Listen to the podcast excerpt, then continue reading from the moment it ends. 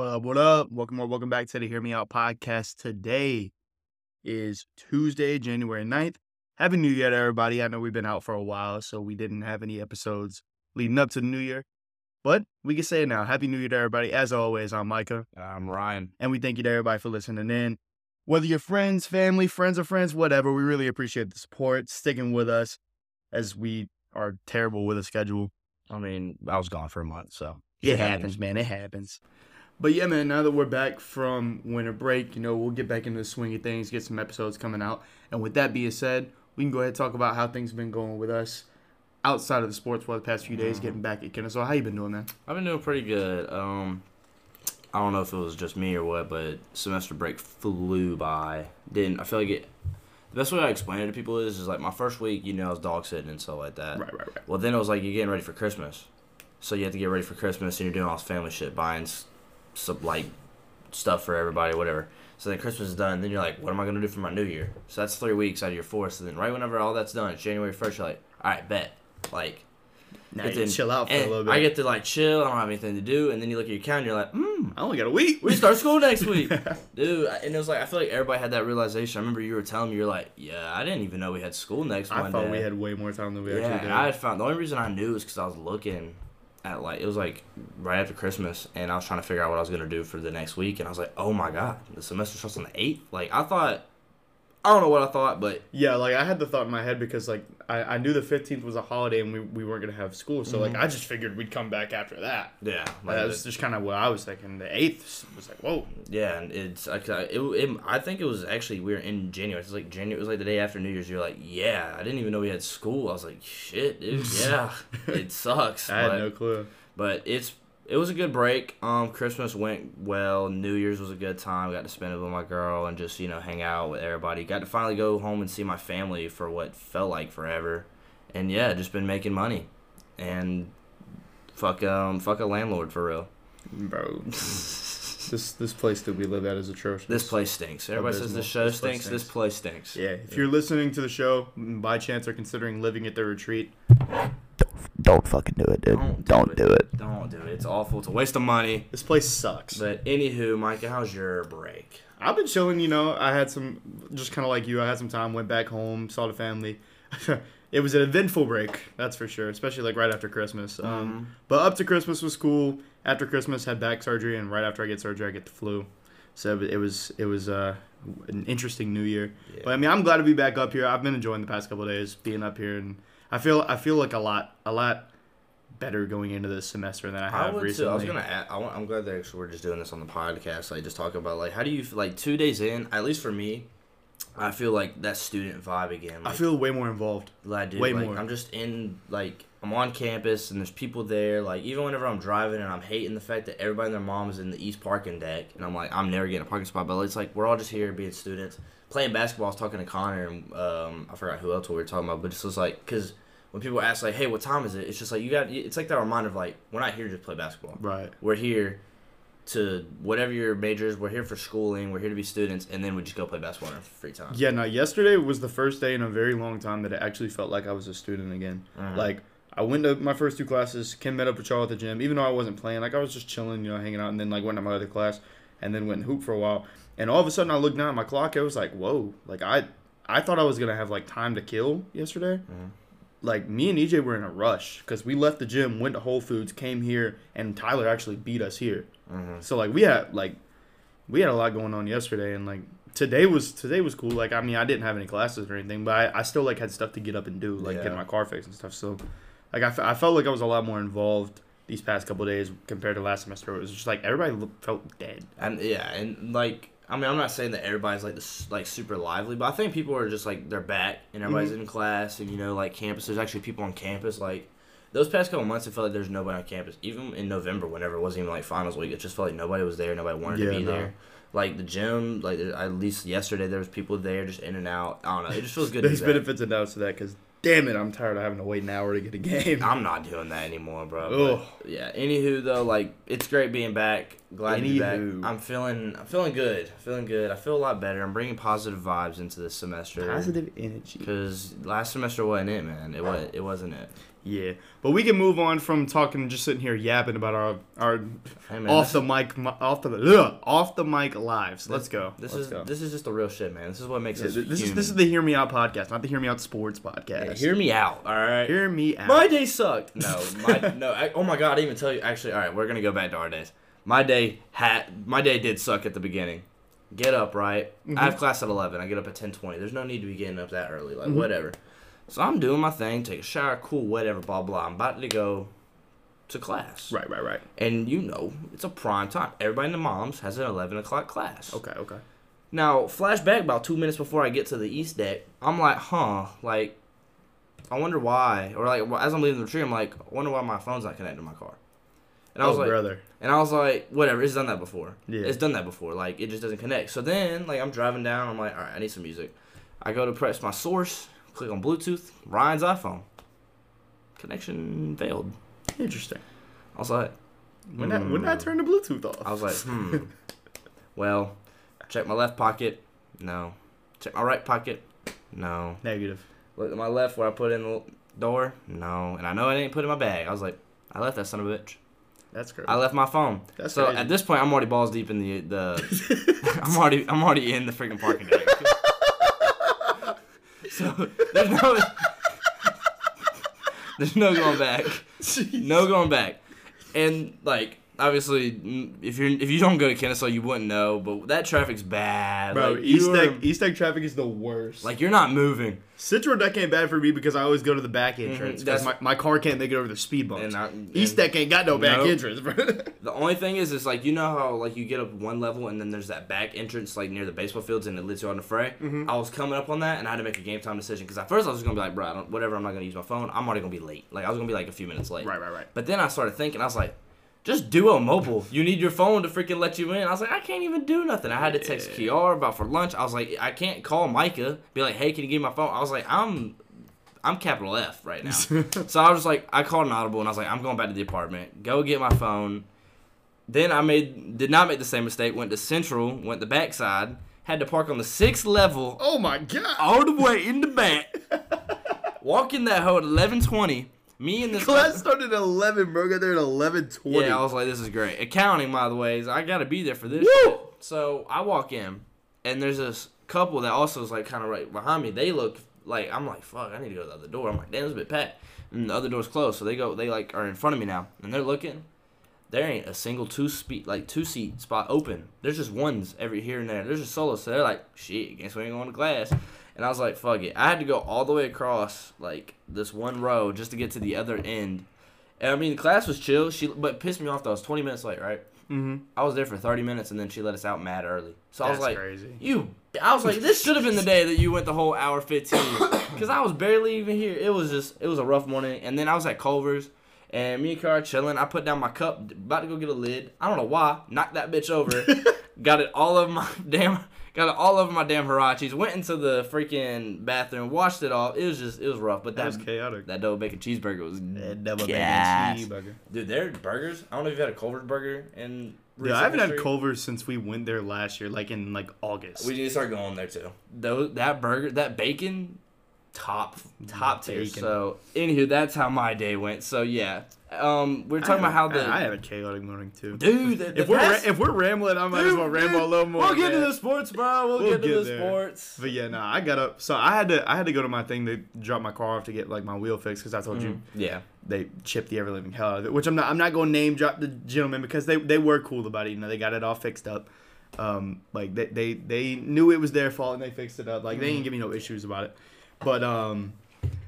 But yeah, so like I, I had to be there at nine I woke up at eight thirty to a loud ass clap of thunder, and I was I look out the window and it is piss pouring rain, and you you know my history of driving cars in the rain. You're telling me. Oh, oh yeah, you I too, you too. I was about to say. Yeah, we both have a history. Jesus, telling me. but um, Flip the John.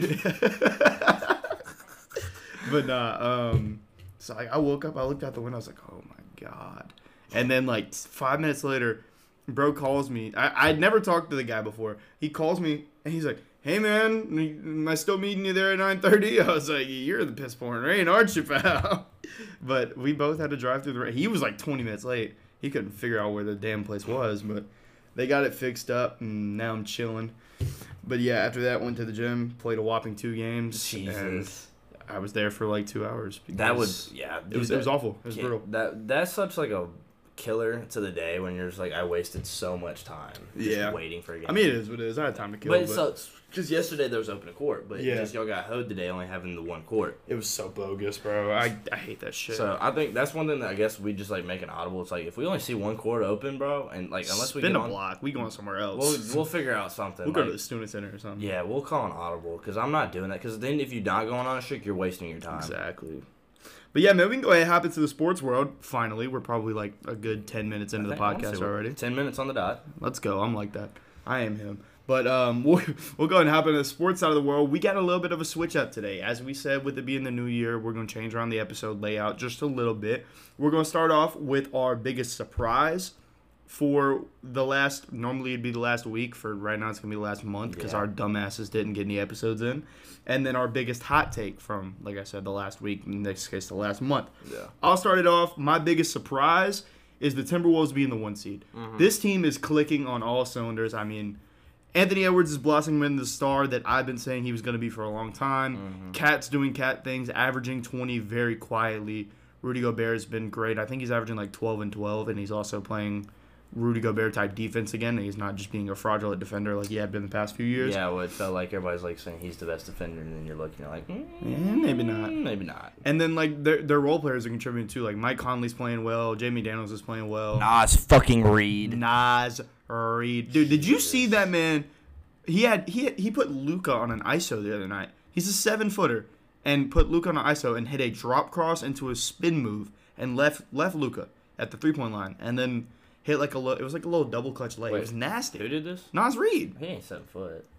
He's six nine. He's six nine. I thought he was I thought he was taller than that. because but yeah, he's his. You look. He's at, a big fella. Bro has a career off of the Mavericks itself. That dude torches us, but we finally got the upper hand for the first time. It feels like in three years we beat them. Even when they're bad, they're beating them. But I'll let you continue. I just was, I, well, I do want to actually look before you get into. it. I want, I want to look at what Gobert's doing specifically. Everybody knows what Cat's doing. Everybody knows what Ant's doing. But I yeah, feel like I, I looked at Gobert's the other day. I know for a fact he was averaging like basically twelve and twelve, Yeah, but I don't know what his defensive numbers Let look me like. see what he's I got. don't know what his stocks are looking like. The stocks. The baby. stacks. I'm so glad it's normalized to call it that now, Yes. and not individual steals and blocks like idiots we're looking at. Nah, let's see. Right now he's got um just to, so I can break it down. He's got two blocks and he's averaging 0.7 steals. So he's averaging roughly three. Roughly three stacks a night.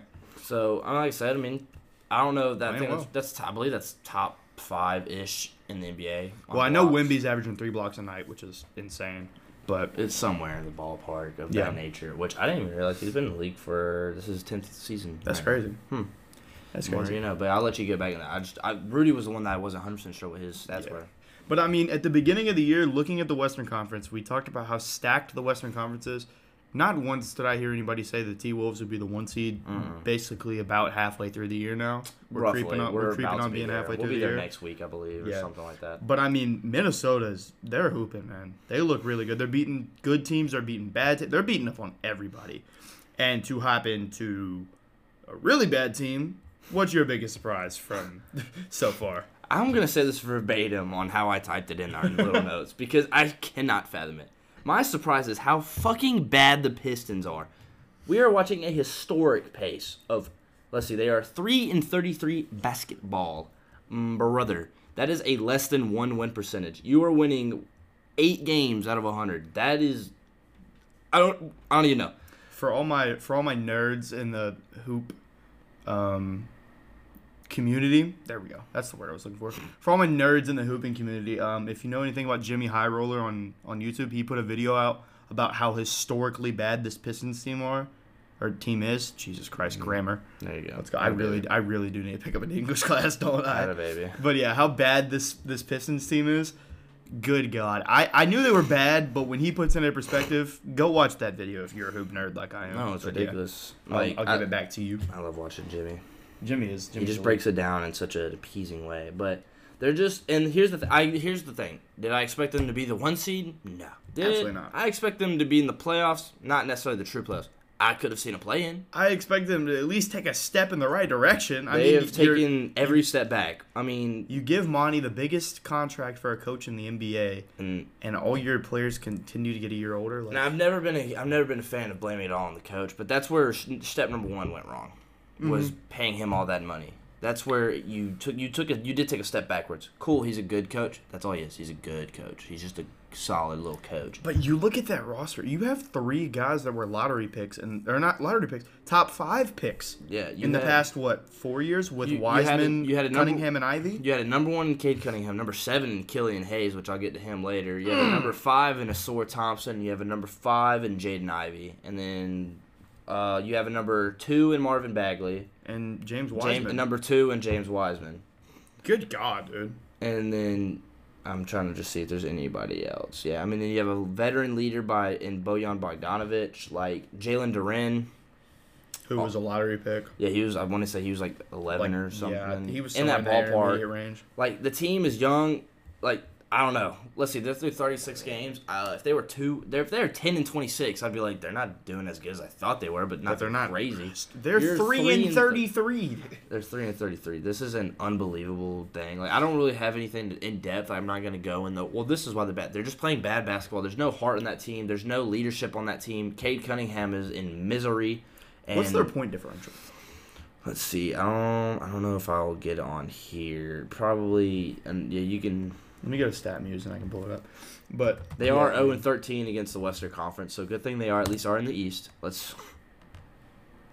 Yeah, I mean they are. Good God, they're bad. And the thing is, they've lost four since that one win. So Yeah, I mean they are just. if the Raptors aren't the Raptors, dude, this who knows how high that number could have gotten. Oh well, if I could spell point. That up, baby. Oh my God, I did it again. There we go. Oh my God, it's negative four hundred. There ain't no way. Good What? Lord. No shot. Four hundred. 400's crazy. That's insane, dude. Their point differential is negative 400. Oh my god, this team is bad. This Yeah. team is so bad. Yeah. So to to cap off, um, that's my surprises on how god awful Detroit Pistons are. But actually, we'll get into you know at least the the, the, the misery of Michigan.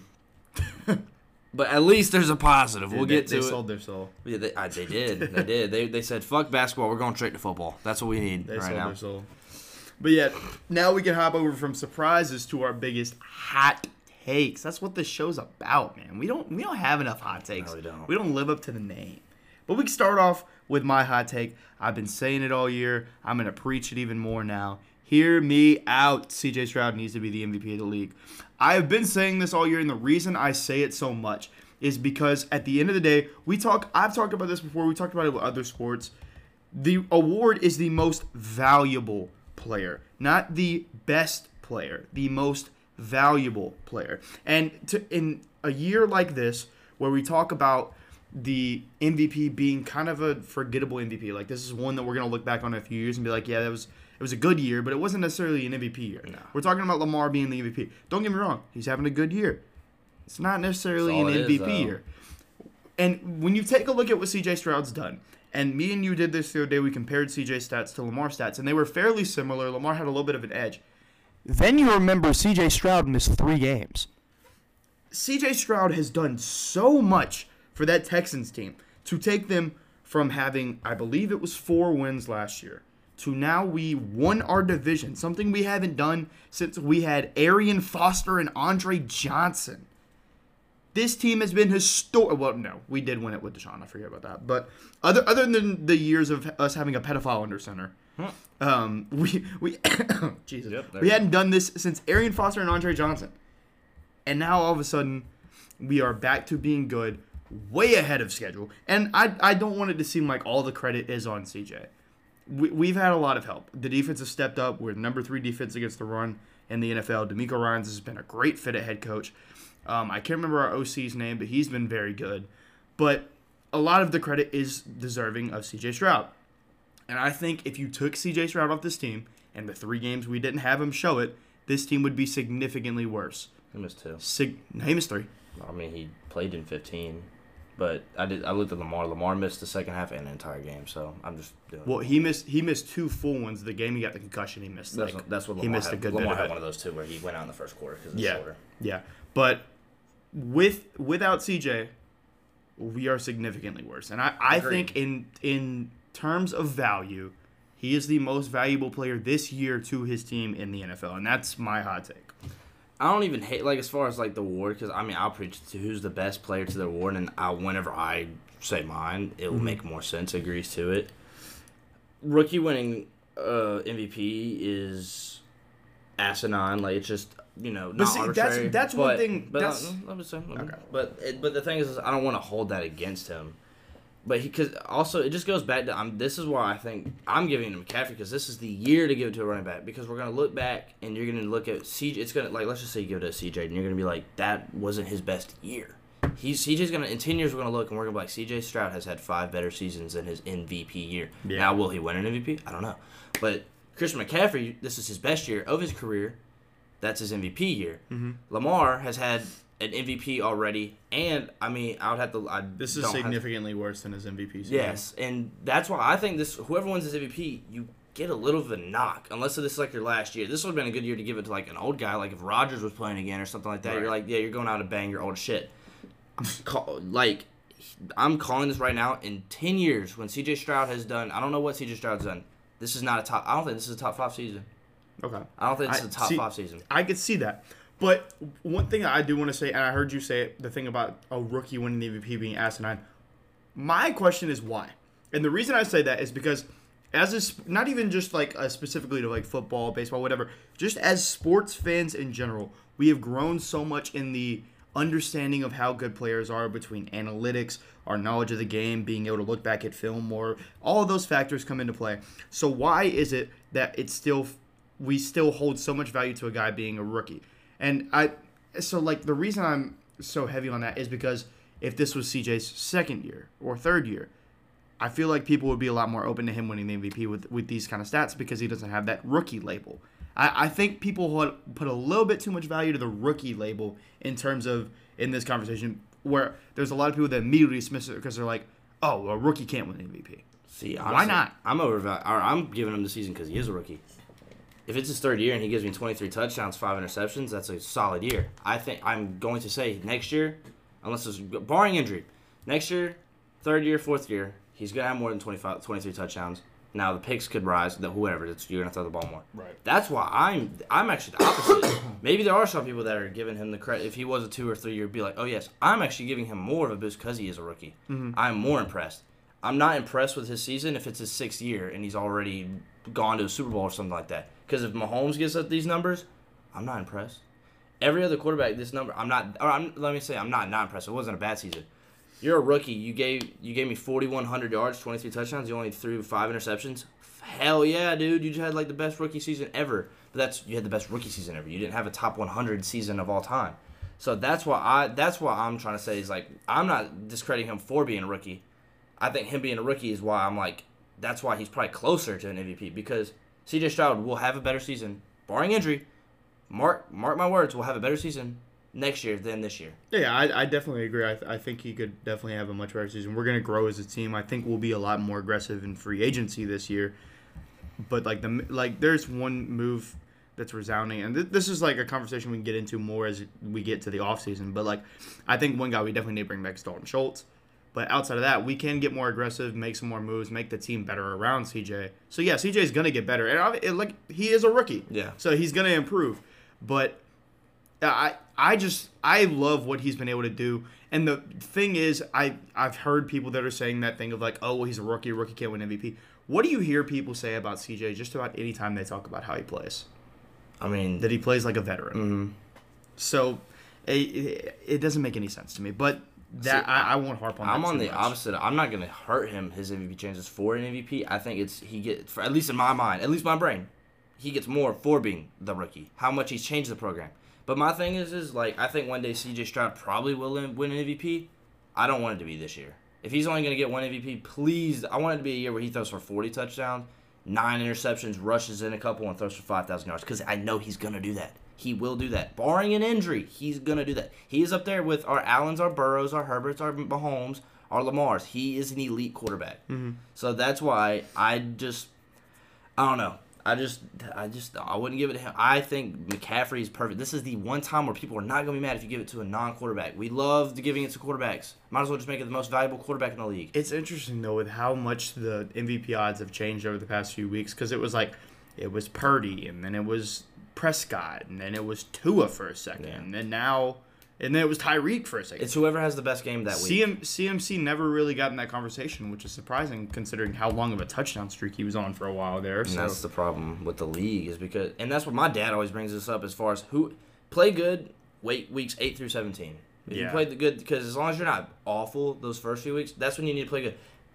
The NFL is probably the worst, but everybody's so reactionary per week. Oh, that's yeah. because you only get one game per week. So this literally look like if somebody has anything like the like first take or whatever for five weeks in a row recorded, every game it's whoever had the best game. right. So let's say if like when it was Brock Purdy until he threw four interceptions. Mm-hmm. It was Dak Prescott until he shit it up against the Bills. It was Right. Tua until he had two games in a row where he didn't get 200 yards. It's whoever has the game. Oh, well, Lamar had a good.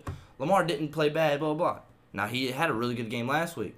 I didn't hear Lamar for probably three months, Yeah. Yeah. Where no, Lamar was very quiet. and so that's what bothers me. That's why who's the consistent name I've heard be great this entire season? CMC. 's been tearing it CMC. He's been consistently great the entire season. That's why he's my MVP. I like that take. I like that. But now we can move on from talking about one MVP to talking about another. I'll let you get at it. And I'm gonna start off by saying, which some people might not think it's a hot take until you look at everybody's top three in MVP. I'm gonna take Luka Doncic is the current most valuable player Didn't in say the the league. thing. Hmm. Well, he, well, you said hear me out at the very beginning. I thought we were just rocking out because because you don't need to hear me. I don't care what you do. Luka Doncic is the most valuable player to his team. You heard it here first. We are now the Don't Hear Me Out podcast. Don't hear me out. Don't hear shit that I said. But no, in all seriousness, yes. Am I? Which I mean, I think it's fair because I mean, I would say that Michael was biased to C.J. Stroud. I'm biased to Luka Doncic. It's not that crazy of a take. Really? Just I don't want to hear Mr. C.J. Stroud MVP. It's Luka's MVP too. So, but let me just pull up. So, well, actually, I don't even. All right. So the last odds. This is off of memory. Was Joel Embiid one, which is fair. Jokic two. Giannis three. Respectfully, Joker's having the worst season he's had in the past like five years. Exactly. So let's all right, guys, guys. Now that he's won two and he should have probably won three, let's get him out. Let's get him out of the MVP talk. We did this shit with LeBron in the 2010s, where it's just like, oh, he's one of the best players in the league. We have to put him. No, Jokic is having a fine year. I don't know if you're pulling up his stats. If you could, that'd be great. I'm not. I'm pulling up the ladder. Well, even then, pull up Fuck your stats. Embiid. Yeah, so they have Embiid at one, Jokic at two, SGA at three, Giannis at four, Luka at five. Luka, you're telling me Luka Doncic at five is crazy. Honestly, SGA doesn't piss me off. I still think he's probably more valuable to, but that's fine. I can listen to SGA. I can listen to Joel Embiid for damn sure. I'm not gonna listen to Giannis, and I'm not gonna listen to Jokic though. Jokic That's is averaging 26, 12, and 9. Giannis is averaging 31, 11, and 6. And then Luka is 34, 8, and 9. With also, I mean, you got to look at their records too. So we'll go back to our standings. All right. Now, who's number one? Uh, it's Embiid. Embiid, the who's 20, averaging 35, 12, and 6. 23 and 12 Sixers. All right, 23 and 12 Sixers in the Eastern Conference. They're behind the Bucks and the Celtics. I think Embiid. I- I'm and living then I want to say the Nuggets are 24 and 8. I think they're a game back No, of Minnesota. 24 and 8 is crazy. They're 26 and 12. You're off by like two weeks. Whoa, I'm Yeah. tweaking balls. 26 My fault. And, 26 and 12. The uh, the Thunder 24 and 11. That team is clicking on all cylinders, and the Mavericks are 22 and 15. They have the worst record out of all these. So it's like, oh no, like that's what the correlation is. Wait a minute. Where did I see that? You must have saw I, I, that. sw- I swear I saw something saying the T Wolves were 25 and 7. They're 25 and 10, Okay. and they're not on a three game losing streak. So I don't know what you saw. Disregard. Why am I talking to the computer? Disregard. I don't know what he's on. But we Mavericks have had the injury bug out of all five of these teams. Look at them. Go ahead. We've missed Lively for I want to say ten games. Kyrie for A while. eleven or twelve games. A while. Um, we have had our backup center, defensive center, Max Kleber, for ninety five percent of the season been gone. Josh Green just got back. He's been gone for two weeks. Dante Exum is now hurt, who was having was playing on a tear. Grant The Williams fact has that been hurt. Dante Exum's even playing as well as he was is hilarious to me. Luke is the only player, knock on every wood in a 40 mile radius, is the only player that has been Pause. healthy. No, I don't even care. If that if that if it keeps him healthy, it- Yo! I don't care if it keeps him healthy, dude. Because this team, here's the thing. I'll s- I'll say it. I'll say it again. Mavericks without Luka Doncic are a step like the Portland Trailblazers, and the Tra- Jesus Christ. I'm just being honest. Like they are. So when this dude constantly every night, whenever he plays with no Lively, no Kyrie, no Josh Green, and no Kleber, and he drops 41, 9, and 10, and he beats what the Kings, I believe it was the Kings. Correct me if I'm wrong. That part I could be wrong. This was like three weeks ago. But drops that stat line. You're the most valuable player to my team, to my league. Speaking of the Kings, how is Sabonis in the top ten on the MVP ladder when he's not even the best player on the team right now? Is is what's his face? De'Aaron, De'Aaron no? De'Aaron's not ahead of him. De'Aaron's averaging like 29 a game. How is De'Aaron's he not- not top 10? So, all right, that's a whole. No, I didn't even know that. So let's just. That's crazy, but no. So yes, all right. Here's the thing: Do I th- MVP as far as like put him number one? No, I, I would. Joel, yes, one. Joel's number one. I would put Luka at two, but if you want to put SGA at two, that's fine. Just because the season they're having, I don't want to hear Jokic and I don't want to hear Giannis. That's called recency bias. It's because they're used to having him up there. That's because oh he's the five past five MVPs they've been there. No, dude. Jokic, what would you say? 26, 12, and 12, and 9. on not near the efficiency No, he's he's doing. not, his true shooting is way down. like, I want to say it's like, like you said, like the worst it's been in the past five years. Yeah, it's way Luka's three point percentage is up, and his defensive steals and or his defensive numbers are way yeah, up. he's averaging like a is, is He's he like averaging- a steal and a half almost a night. yeah, he's like one point and or something. He's averaging two stocks, give it like a, like yeah, two point or stocks, Take, it's like two stocks. two stocks, but he's also leading the league in deflections, which doesn't go in a stat box. Interesting. so the he's playing defense, which is something that everybody wants to say he can't do. No, he's he the boy can, the kid can play. And yes, having Kyrie, he elevates his game when he plays with Kyrie. But how many times has Kyrie played? Half the year, if. Yeah. So, like I said, it's not a crazy hot take, but it's also at five is disrespectful. At Yeah, five I is agree. crazy. So agree. I, think he should be in your top three regardless. I think he's in the top three because this team is not good. This My team- top three currently, I would go number one Embiid, number two Luka, number three SGA. And I one million percent agree with that. And if you want to put SGA at two, I don't necessarily agree, but if you want to, I will hear it out. Giannis, Jokic, no. I won't even listen to that debate. Joel is consensus one. Luka and SGA are two or three. the fact that Joel's averaging 35 is just unbelievable. And I can't I can't knock him for what he's doing. They like I mean I really don't have a bad thing to say about him. So that kind of just ends that little rant. Segment. Yeah, just talk a little MVP talk. Actually, we kind of knocked out MVP talks on both sides. Yeah, we did. We did. so we can hop now from just kind of our opening lines, even though we're pretty far into the episode already. Thirty minutes. 30 minutes in Yeah. already. We, we can hop into the rest of the sports world. We can start off with the MLB. A few things to talk about here. The Dodgers are running free agency right now. I don't want to necessarily talk too much on the signings because I feel like all you've heard for the past month now is, oh my God, the Dodgers got Ohtani. Oh, they got Yamamoto. Oh, now they have Hernandez. Oh, they got Glasnow. Like, they, we've heard the names they're getting. we know knows. who they're getting. Everybody knows that. But what I want to get into is kind of the situation that's put the MLB in should the MLB bring in a salary cap? I'll let you talk about this first because I made my opinion very stated the other night, but I'll get a little bit more in depth into mine in a minute. What you got for me? I don't necessarily think there should be a salary cap because that's what base, makes baseball unique. I would like to see an off-season cap per such, but the thing is, is like, but the thing, I don't know, maybe like a three-year window or something like that. Because then, if you're the A's who spent 60k, what was it last year, or the year before? I think it was last year. So we'll just say use them, and they want to go spend out a lot of money this year. I don't think they should be penalized for that. The, what bothers me is that the Dodgers have spent a billion dollars. Yeah. They spent uh, seven hundred million a couple off seasons ago. This deferred cap shit. Yeah, I'm gonna get into that. I know Yeah. that's why, I, but I just want to like because I know that's what you're gonna Yeah. swing by. So I'll let you talk into that. That shit's got to go. Salary cap, just I don't know, because it. Part of me is like yes, because I, I see how it works with the NBA and how it works with the NFL, and shit like this doesn't happen because it's frustrating. 29 other teams are frustrated right now that they got um, Ohtani and Yamamoto. No offense to Hernandez, but like you got him.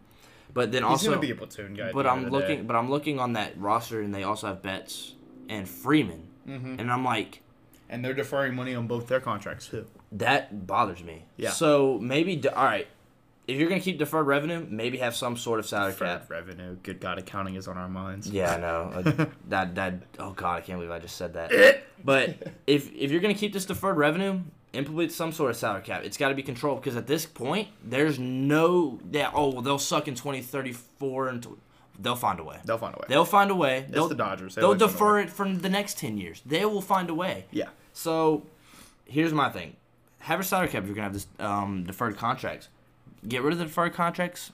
I don't have a problem. Yeah, and that's exactly the route I was to go. I've been watching baseball just about every day of my life since I was probably like 10 or 11 years old. Baseball is my thing. This deferred contract shit didn't start until like maybe four or five years ago. Like, you look at some of these big contracts that were given out in the early 2000s. Albert Pujols to the Angels. That contract was massive. Massive. And then you even look at it when Manny Machado got 300, when Bryce Harper got 330, when Mike Trout got his 470 deal. None of those were deferred money. I, my thing is, I don't think there should be a salary cap. I've said that for a long time. The MLB is the one sport where a salary cap doesn't work because the market for the offseason changes so much every year because there's so many guys that will randomly be set up for free agency that weren't supposed to be. Perfect example Yamamoto. Two years ago, when we were talking, when we were looking ahead at this class, looking at Ohtani, the only name we were talking about was Ohtani. Mm-hmm. Now we have Ohtani, Yamamoto, Snell, who had, had just won a Cy Young. Two years ago, we thought Snell was done for because he hadn't been that good since the Cy Young year. Yeah. And then Hader, and then Soto getting moved this offseason. There's so much more that goes into it. Whereas in other sports, two ish years ahead, you already know who's going to be a free agent coming those classes. But that's not even the thing, too. Contracts evolve so much throughout baseball. They're so. No other sport you're seeing guys get 10 year contracts. That's It's that simple. But my thing is, I think that the salary cap shouldn't even be a question.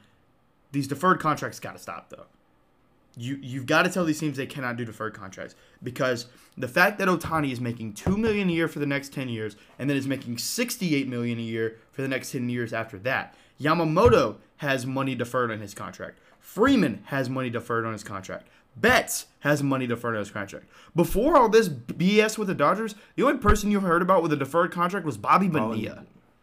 like we don't talk about deferred contracts until the Dodgers have started doing this. But the, difference is, is Bobby's getting a million, correct? Yeah, it's a million. Not 68 million.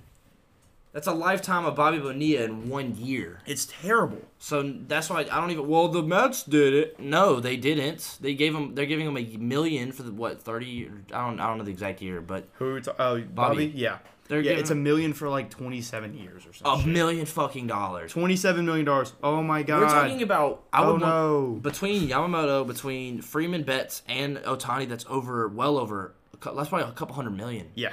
That's not even the same playing field. And the funniest thing to me about this whole offseason is that in this offseason, deferred revenue, everything included, the Dodgers have spent 1.06 billion, and the Cubs haven't spent a dime. And they're not. St- and they're not done. Hope everybody understands that. The Dodgers are. No, not they're done. not. They're not. They're gonna get somebody else.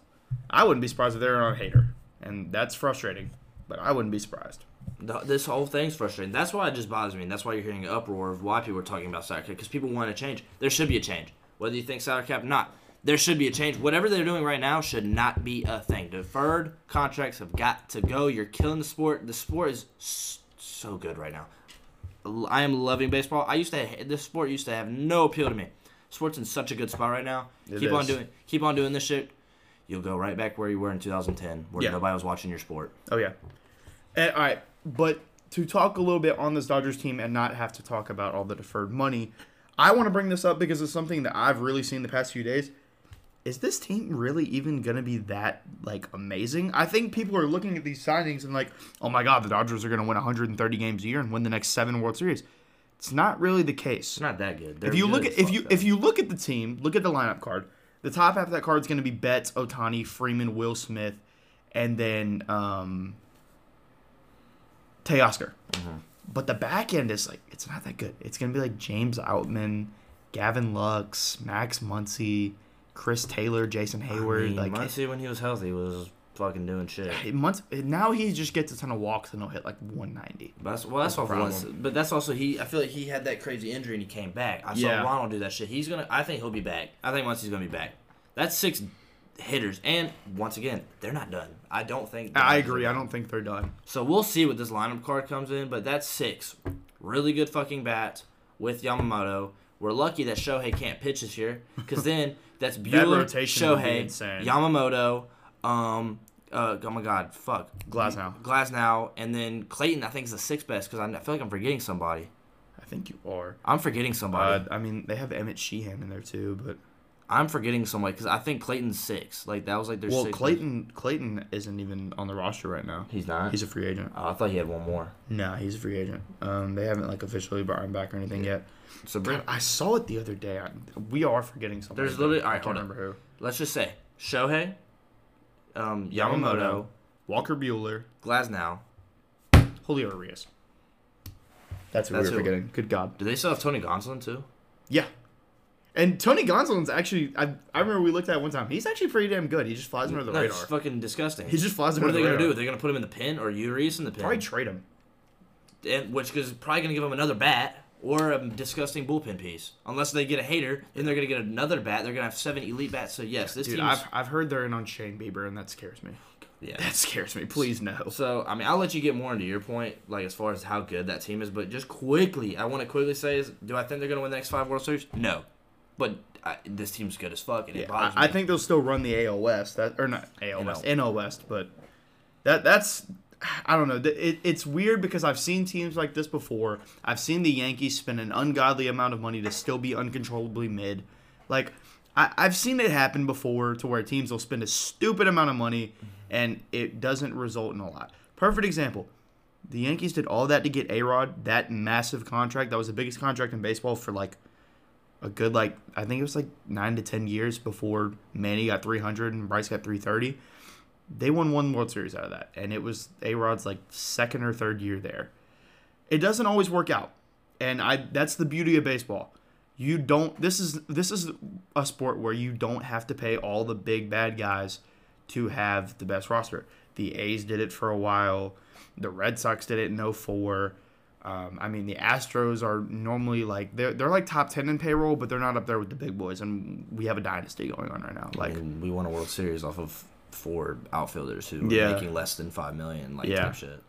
but I mean, this just because they're doing all this doesn't mean the Dodgers are going to be very very good. I mean, even the Padres. We've seen the Padres spend stupid amounts of money.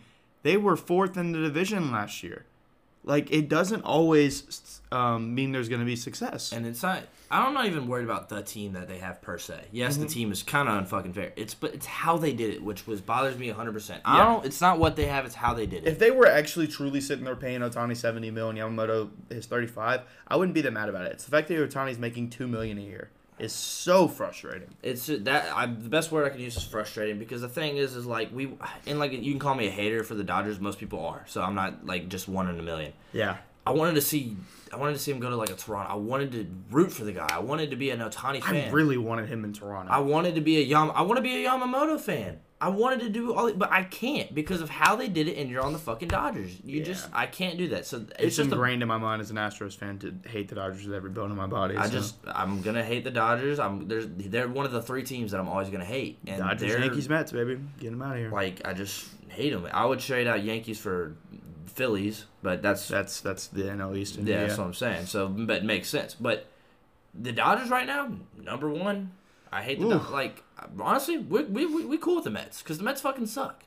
so we, we rock with the Mets right now. we rocking with the Mets. It goes it goes Dodgers, Phillies, and then the Mets. But back to my point is just it bothers me. You take these like I said, we don't know 100 percent what Yamamoto is, but just gonna speak on Ohtani just himself. Genera- I'm not even generational because that's only like a 20 year span. Might be the most talented player to ever We're step on the baseball field. One like- in a million, literally, literally one in a million.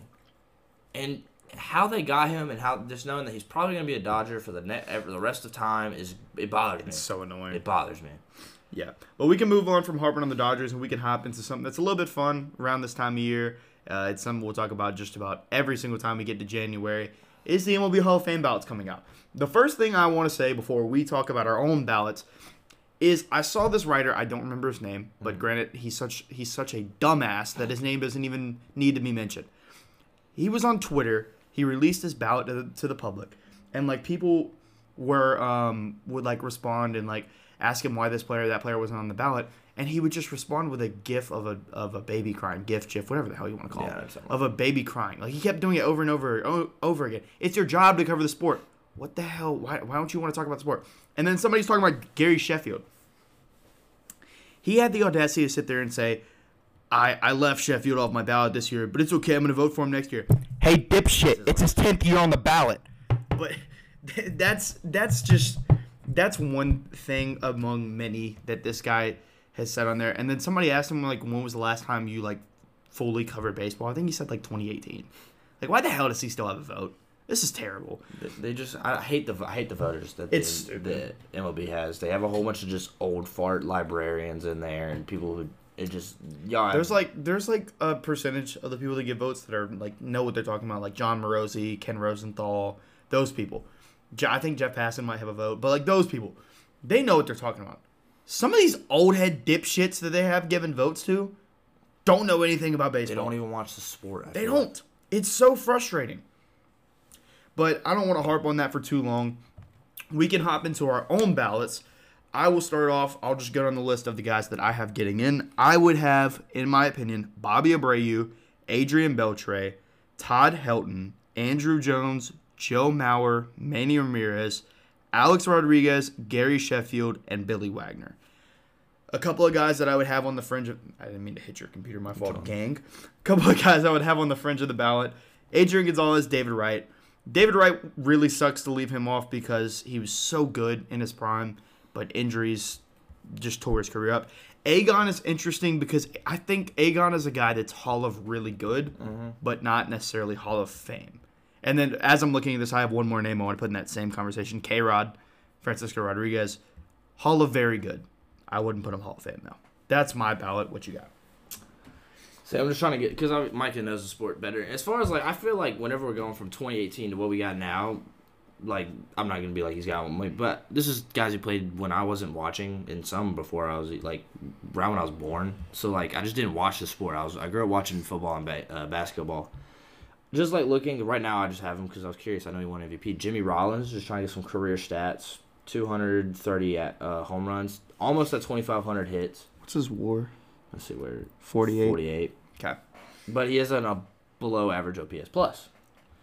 So that's this thing, which is so he prime. That's why the best Yeah. way out he had Very, a, very good prime. He had a prime. So I'm gonna just go on a note like that. Just guys that I know. Uh, Beltre.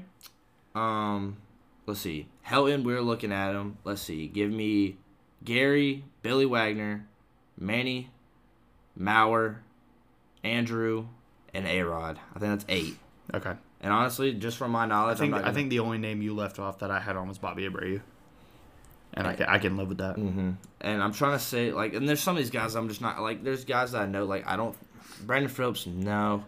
Torii Hunter, I don't. Hall of very good. Yeah, like let me just like I'll use him as an example just because I know him. Andy Pettitte, Hall of really good. Jose Reyes, Jose Reyes, Hall of very good. Chase Utley, Hall of very good. Borderline Hall of Fame for Chase Utley. He's closer than a lot of these other guys yeah, are. I, I was looking at Utley and I was like maybe. He, but- he's closer. He's closer to being Hall of Fame than I would say Andy Pettitte is, but I I, I still think he's just Hall of very good.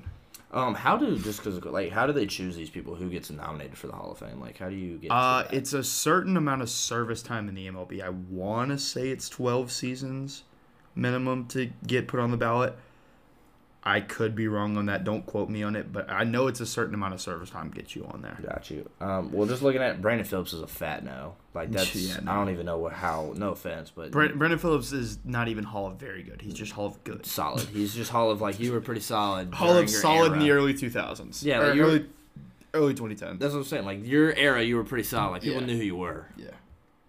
Honestly, I'm not gonna try to do anything special. I'm just gonna keep it at those eight that I had. Um, yeah.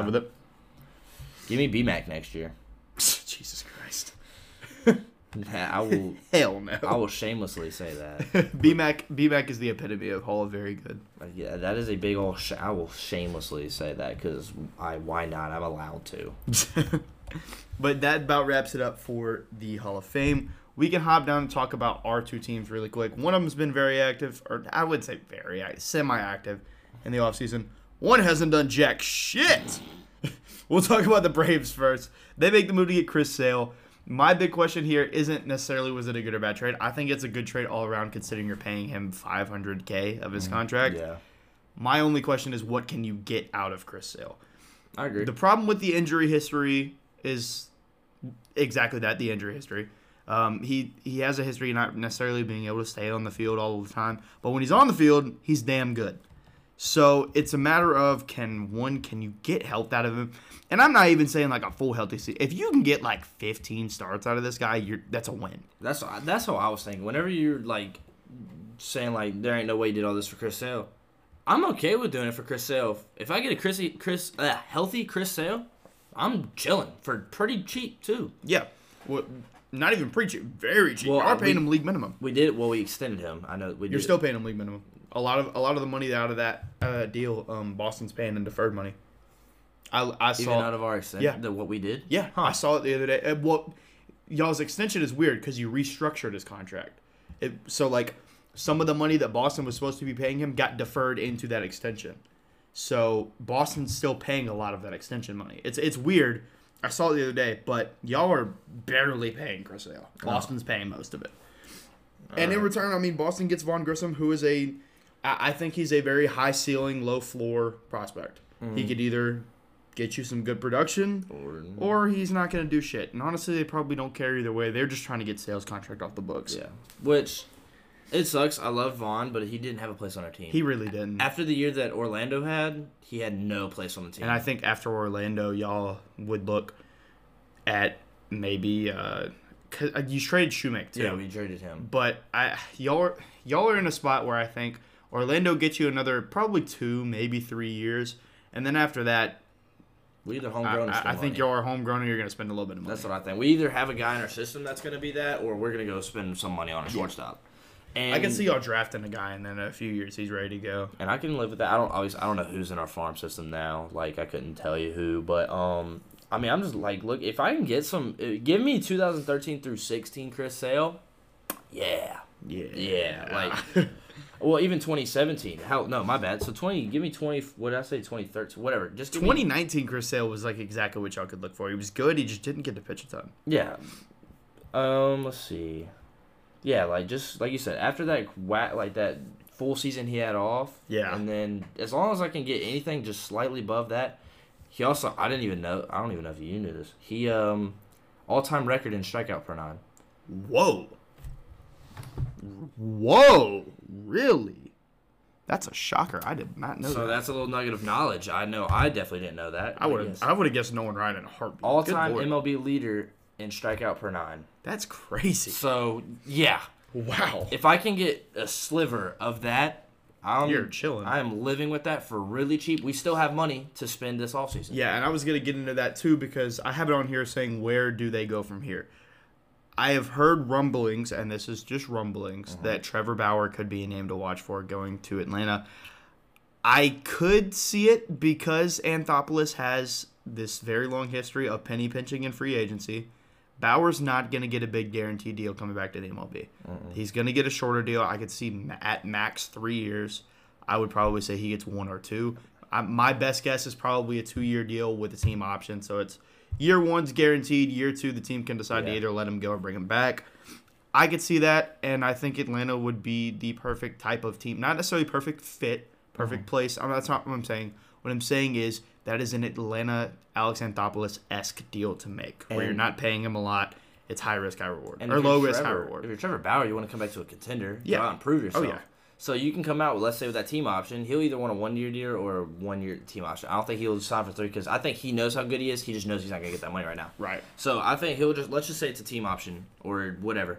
He's going to come out and try to pitch his ass off. Now we'll see if he's going to overdo it and suck ass and we're going to be like, all right, you can go. Or Yeah. we're going to see if he comes out is a dog and we're like, all right, bet. Now we're cooking. Now we just Uh-huh. got Chris Sale, Trevor, uh, Trevor Bauer. To You add already to have- our rotation was Strider, Morton, and Max uh, Fried. Max Fried. who I yeah. think's the best. No matter what, I still think Max Fried's the best pitcher in our rotation, 100. percent Either him or Strider, yeah. And but healthy, Fre- for healthy Fried's no doubt. Healthy Fried's Healthy Fried, healthy Fried could win a Cy, uh, Cy Young, Oh yeah. 100. percent So right now, I think the Braves are in a really good spot, and they don't have to do too much. They don't have to do too much. And I don't know if you want to talk uh, like how much you want to talk on the Astros, but like you said, y'all kind of quiet. So what's up? Yeah, so this is a this is a weird situation, and I've kind of started to think about it a lot in the past few days. It's very weird to think about as an Astros fan. I'll get into it in a second. But the first thing I want to talk about is how do we replace Michael Brantley? Brantley's hung it up. He's decided he's going to retire.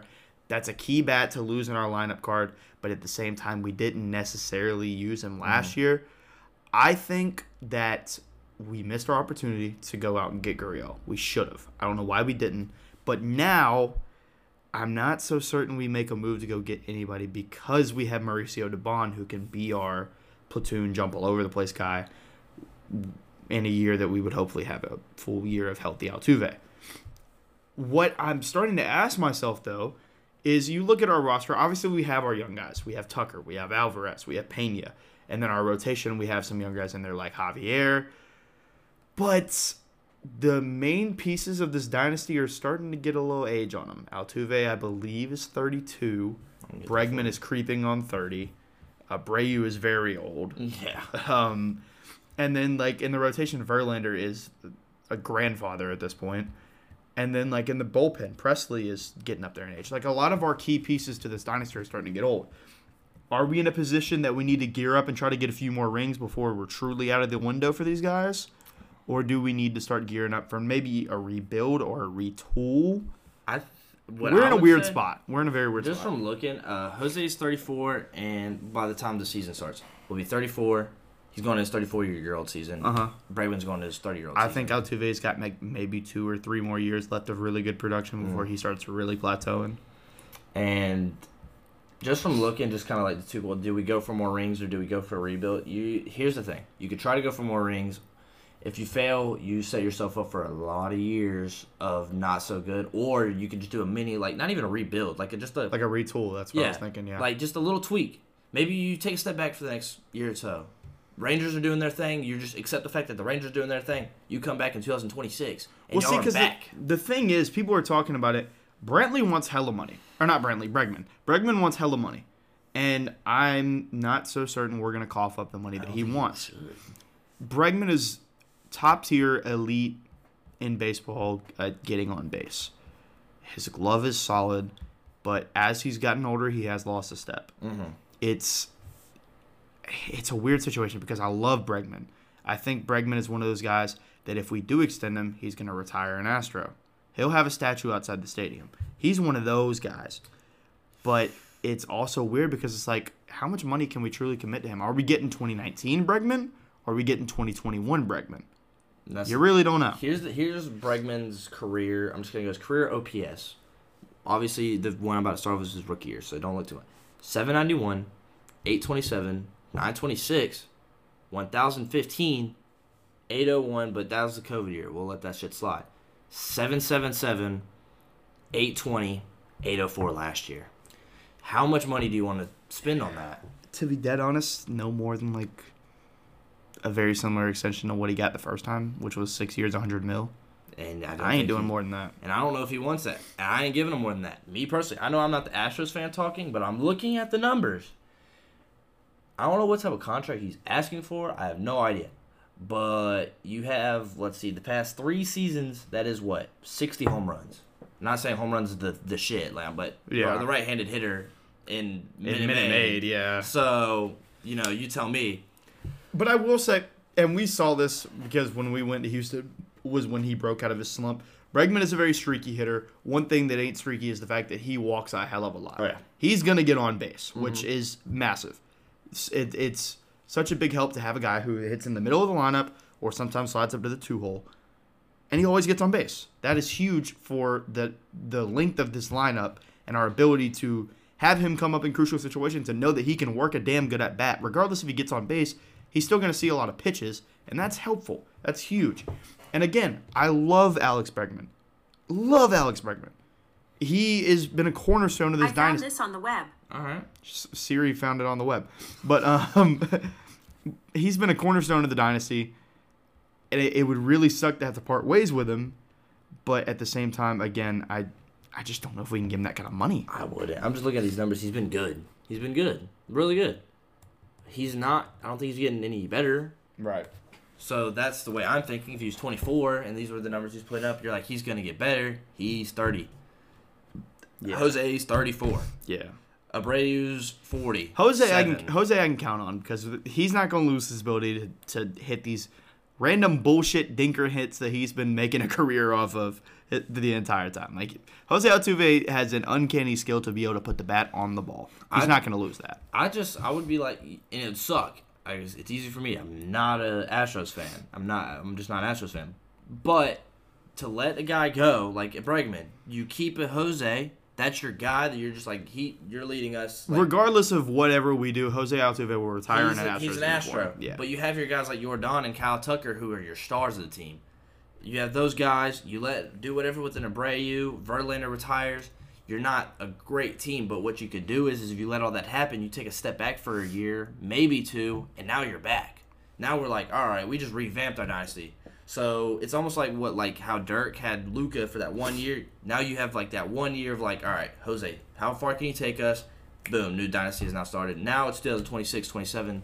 Y'all are back. yeah. So that's what I would do in a perfect world. You don't try to chase because if you get too greedy and it fails, and we're looking at 2026, you're like, fuck, we're gonna be bad for like a, like some years. Yeah. So that's that's at least my thought process.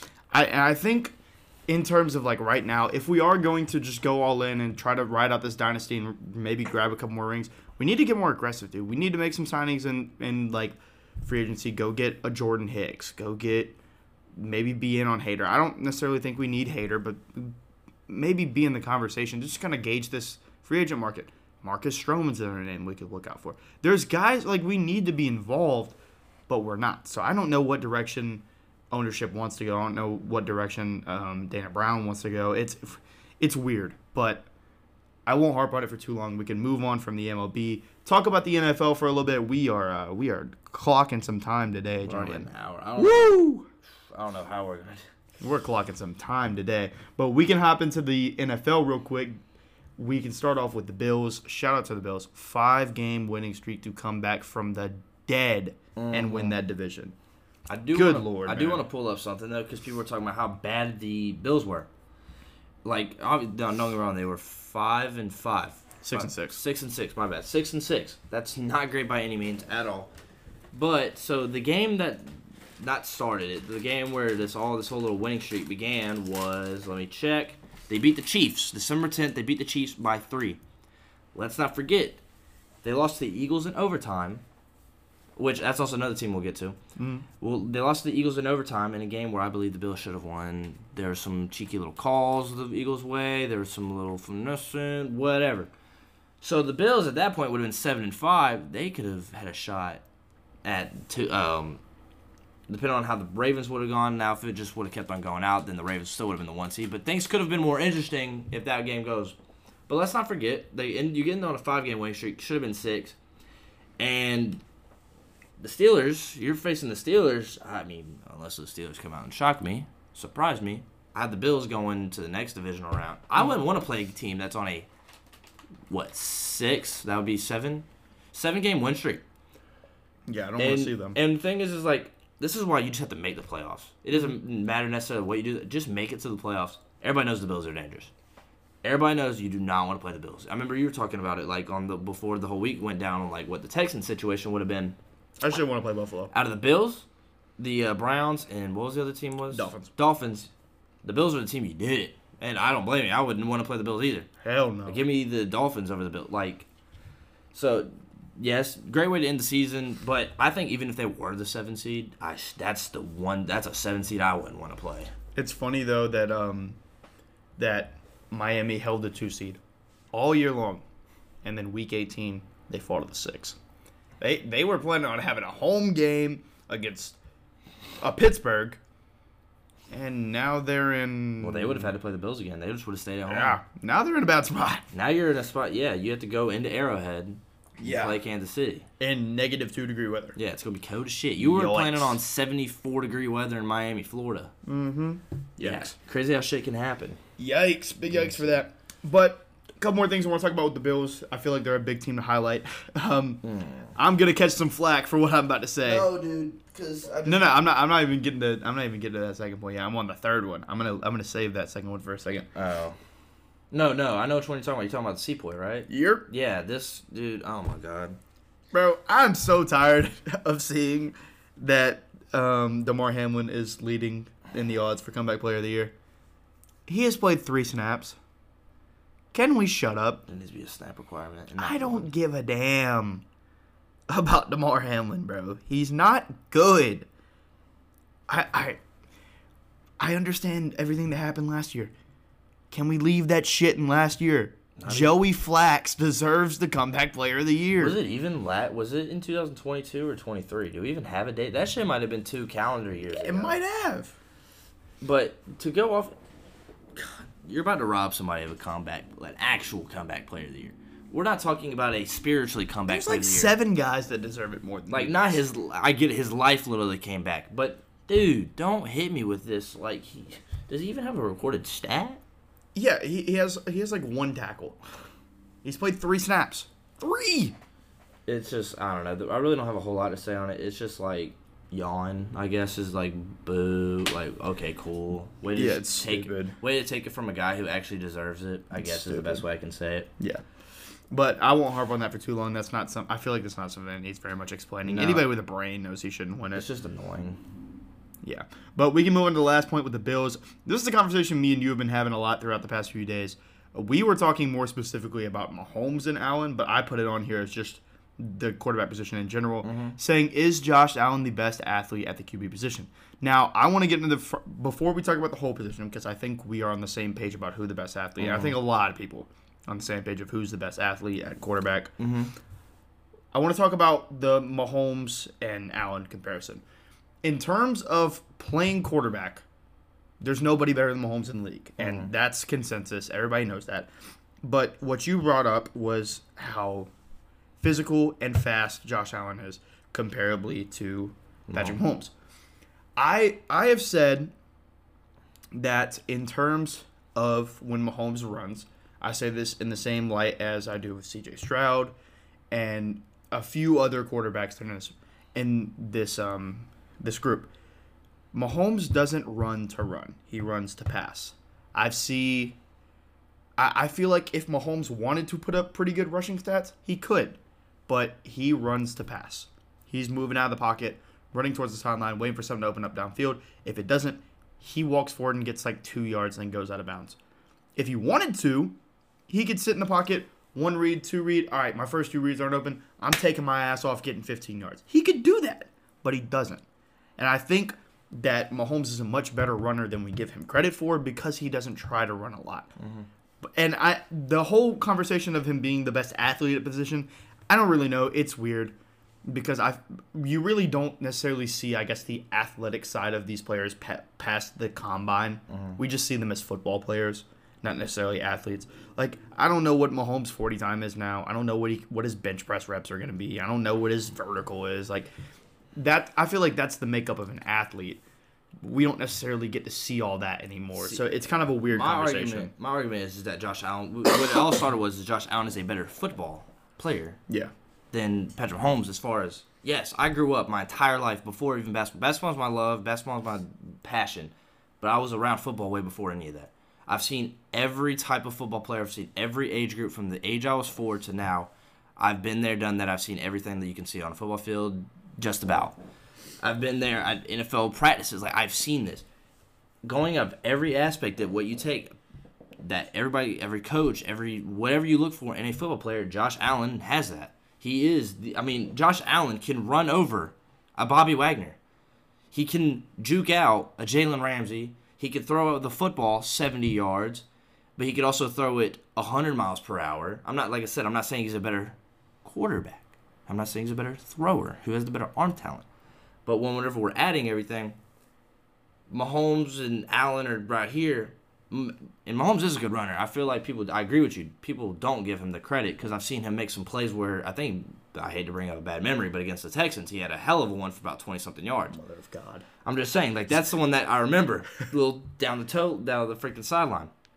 Dude can run, but I also can agree. There's quarterbacks in this league that are gonna run. There's your Justin Fields and Jalen Hurts that want to run, and even Lamar at the beginning of his career.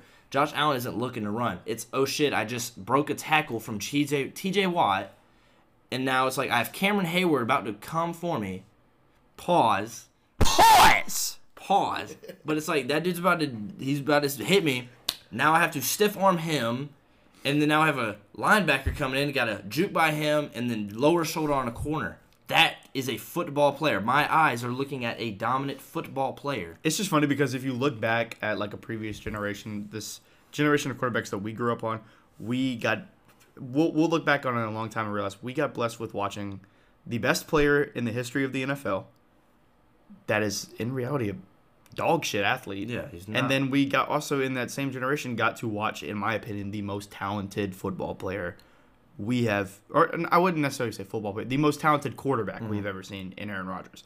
I've said it a million times. If you put Aaron Rodgers in Tom Brady's situation, Aaron Rodgers would have undoubtedly been the goat. But I think that it's a very similar conversation to what we're having now. Patrick Mahomes, undoubtedly the best quarterback in football. No, no question in that conversation. Everybody, just like ninety nine point six probably percent of mm-hmm. the NFL fan base agrees Patrick Mahomes is the best player in the NFL. But it doesn't necessarily mean that he's the best athlete. No. because it's the same conversation. I, I probably a good eighty to eighty five percent of NFL fans believe Tom Brady's the greatest player ever. Mm-hmm. That doesn't mean he's the greatest athlete to ever step on the At football all. field. He's bottom tier. The dude Yeah. ran a 17 second 40 yard dash. Like His three cone drill was atrocious to watch. And it's just like that we break it up. It's like I said, I was never saying who's the better quarterback, Josh Allen or Mahomes. It was, but I will stand on that hill. I have for three days. Josh Allen is a better football player than Patrick Mahomes, and I don't think that's that crazy to say. He's a better football player. Yeah. All right, we can do some quick hitting now on the playoffs. Uh, the first thing I want to talk about, and this is just a quick question, not only for us, but I also want to hear what other people had to say about this. So, Anybody listening at home, eh, I don't know how it works. If y'all can like leave comments on Spotify, however the hell that works. Me If you have Something, man. Something, man. Let us know how important you think it is to have a home game in the playoffs. but my opinion, I think that, and the re- the main reason I put this is because of the Texan situation. We jumped from being the seven and uh-huh. having to go into Buffalo or into Miami to the four, and now we have a home game. Yeah, you and the Bills did the same thing. Y'all last week, y'all were like, "Where are we going?" Yeah. Now you're like, Who's Who's coming? coming? Us? Yeah. Who? "Pause." This podcast sucks. But all, all seriousness, you went from all right, I'm getting on a plane to who's somebody's getting on a plane and coming to the stadium. Who is it? Like now, you completely change your mental from that. And I get the question that he ha- we have highlighted is how big is to have a home game. It's not as cut dry to me, at least, as someone who played in a playoff game with one time at away, another time at home. It depends on weather is a big thing. Oh yeah. If it's snowing and I'm from Kansas City and I'm used to it and I'm a Dolphin and I live in Miami and I'm not used to it, that's going to get to me. But if I'm going to NRG Stadium and it's a dome and the only difference is, is that there's a lot of navy blue and red fans yelling at me instead of Black and lot yellow. Texans. Uh, a lot Jesus. of black, yellow, and red fans. And almost got interesting. Yeah. I don't necessarily think that that's as big of a impact. I've seen where people go into a stadium, you lay down business. So, in, like weather, incomplete environment is a huge thing. Uh, yeah, I, I think the main thing that plays into home field advantage is the weather. I think that's number one. Uh, there's not necessarily a ton of stadiums that you're going into, and the number one thing you're like, fuck, I got to deal with that fan base. But I will say for damn sure, one of those is Arrowhead. And if you're in a situation where you went from, okay, you might have a home game to damn, now I got to go to Arrowhead, that changes everything. That changes everything for Miami. You went from maybe having a home game, you know, being able to have a game down there in Hard Rock. I mean, Hard Rock's not the greatest stadium in the world to like have to play him, but it's not like But- one of those stadiums you're looking at. It's not like Lambeau. Holy shit! Jesus. It's not, it's not like Lambeau or Soldier Field or uh, like we said Arrowhead. So now you got to go into Arrowhead. Like that blows, man. That blows for them. And I think that I think in that sense, the home game is very important. Mm-hmm. But most of the time, it's not necessarily as important. You're playing on the same field, same football. The only difference Yeah. is, is that you get to choose the coin toss instead of the, home team. It's really not the big of a deal. Yeah, That's why I'm people saying, cheering your name, they're booing your name. Like like it really doesn't matter. So yes, in a certain sense, where I have to go play in the cold. Now you know, Pittsburgh's pretty used to the cold weather, so going to Buffalo's not crazy. Miami does not want to go to Kansas City. yeah, But also, I'm thinking in the sense of the Browns probably are like, yay, I don't have to play in the snow. Yeah. I get to go to a dome in Houston. yeah. So a stadium that they already won a game this year too. So yeah, like it really just depends. I don't think a home game is that big per se. I played, like I said, sophomore year we went down to Ware County. We almost took care of business. I'm not gonna get into the politics of that, but we were playing in a completely like hostile environment, completely hostile in the swamp. That place was crazy. We almost came out there with a win. We had a home game the next year against Coffee County, who we felt very, very confident in. They came in and kind of beat our ass. So they they, they, they put a whooping on it us. really doesn't matter to me. I, I like not that it doesn't matter, but I think in a sense of just the home field advantage, not a whole lot. Yeah, it's not as important in football as it is in other sports, specifically baseball. Home field advantage in baseball is massive. Which But- I don't even know because if you, the past my biggest things, the road team wins a lot more than the home team does. Just thinking about the World Series and I just when I think about home field advantage, especially in baseball, I think about fields because base, baseball is the only sport where every field, every court, whatever you play on, it's not the same. but completely all- different. But that That's could why- that's but why the I thing like is, it. you get that same advantage. I think the biggest thing for baseball is do I hit first? Do I pitch first? That's the advantage I think of. Yeah. Because if I go to Yankee Stadium, it's like, oh well, you know, they play on short porch. I get to play on that same short porch. Yeah, well, one thing too for wow, we're rambling on baseball, so I, this will be the last one I make on this. But um, baseball, it, as different as it is from other sports too, the home team's always going to get the last chance. Yeah. That would be like That's the biggest yeah, thing Yeah, me. that would be like every single two minute drill at Burrowhead, Mahomes gets the ball. Burrowhead's crazy. That would be quite the fucking advantage. But we'll move on from that, from talking about one advantage to another one. Does the first round bye hurt the one seed? And I have a very strong opinion on this. I think it does because I've seen a lot of one seeded teams that kind of take their foot off the gas going into that, going into the their bye week, and then it almost looks like they come out lazy in that second game. Now, granted, a lot of these teams can kind of fix it in game and end up overcoming it. But I, I'm thinking a little bit in a baseball sense too, because the, the the bye kills teams in baseball. Agreed. Football, it doesn't hurt them as much, but I do I do still think it's at sometimes if you don't have that mindset and you haven't been there before, it can hurt you. I think it definitely can. Football, I don't think it does. I think it benefits you because it's a physical sport. You're that's extra week off of bruises. That's extra week off of film. That's extra week off of this. Baseball hurts. Baseball's momentum. It's streak driven. Who's hot? Yeah. Football, I don't need to be hot. I'm just better than you. It doesn't Right. matter. So the Ra- I'm, the Ravens are the team I'm thinking of right now because they I feel like we didn't super expect them to be here. That's an extra week for it's like damn I got this my my, Yeah, can my take, shoulder take that time off. my shoulder's a little little sore. Next week it won't be. I don't, I don't really know. I don't know. I, I played the Steelers twice this season, so I'm good, but I don't really know a whole lot about the Bills. You watch the Bill film. Yeah. Football, I think it is super beneficial. That's what you want. Football is the sport you want the buy in. Basketball doesn't have a buy, but between like baseball, I, I don't want the buy in baseball, especially coming from a Braves fan. But football, give me the buy. I know it benefited us when we went to the Super Bowl that year because we were between the three seed. It was actually the four seed, depending on how like the way it went. We were either gonna be the two seed or the four seed, and we ended up beating the. I don't, I don't remember how it was, but we Seahawks came to us. We had that buy. Seahawks come to us. We handle the Seahawks. Green Bay comes to us. We handle Green Bay. Mm-hmm. Like it benefited us going into that. So I would say in football, it is a huge benefit to have the one seed. Yeah. And then the last two things I want to hit on here with the playoffs, not necessarily talking about the layout of the bracket itself, talking about the actual teams that are in. We can get a little bit of predictions going. So we'll start off with the AFC. The first game we have is two seed Buffalo going against seven seed Pittsburgh. I think Buffalo takes care of business. Agreed. Okay. Agreed. Yeah, that that one I'm not too worried about. The next one, the Chiefs and the Dolphins in Arrowhead. I think this is going to be a really good game, another Arrowhead classic. I'm gonna pick the Dolphins. I think the Dolphins win this in a one-score game. I think it's a very close game. I'm gonna go Dolphins. Um, I think this game is off of two players. I know that. Am I going to see Kelce, who I've seen for the past four seasons, or am I going to see Taylor Swift Kelce? and Can, can, I? Darius Toney catch a football? Can I get a receiver to catch a football? if I can get, Valdes-Scantling. if I can get one of those receivers, somebody. if I can get one of those receivers to catch a football, and I can have Travis Kelce have an impact. That doesn't mean he has to catch. Doesn't mean he has to. Can he block? Can he stay? Can he keep his head in the game? Give me the Chiefs by a couple scores. I think the Chiefs are the better team. This has been a weird year.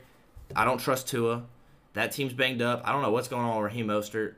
I Waddle's think, I think he's supposed to be back. Waddle's a freaking ankle tackle away from being out of the game.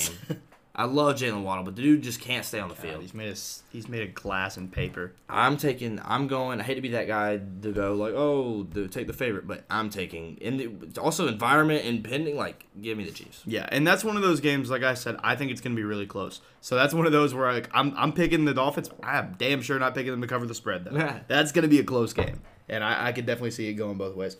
And then the biggest game for me, at least, completely unbiased opinion, we win by 45. But in reality, I think I think uh, Cleveland can give us a pretty good game. I think we are in a good spot though. We're young, we're hungry. We know we've we're gonna have more shots in the future, but we're sitting there saying, why not now? I think we I think we can snag at least one playoff game, make it to the next round, get out of wild card, go to the divisionals. I, I think we can win this ball game. You're gonna hate me.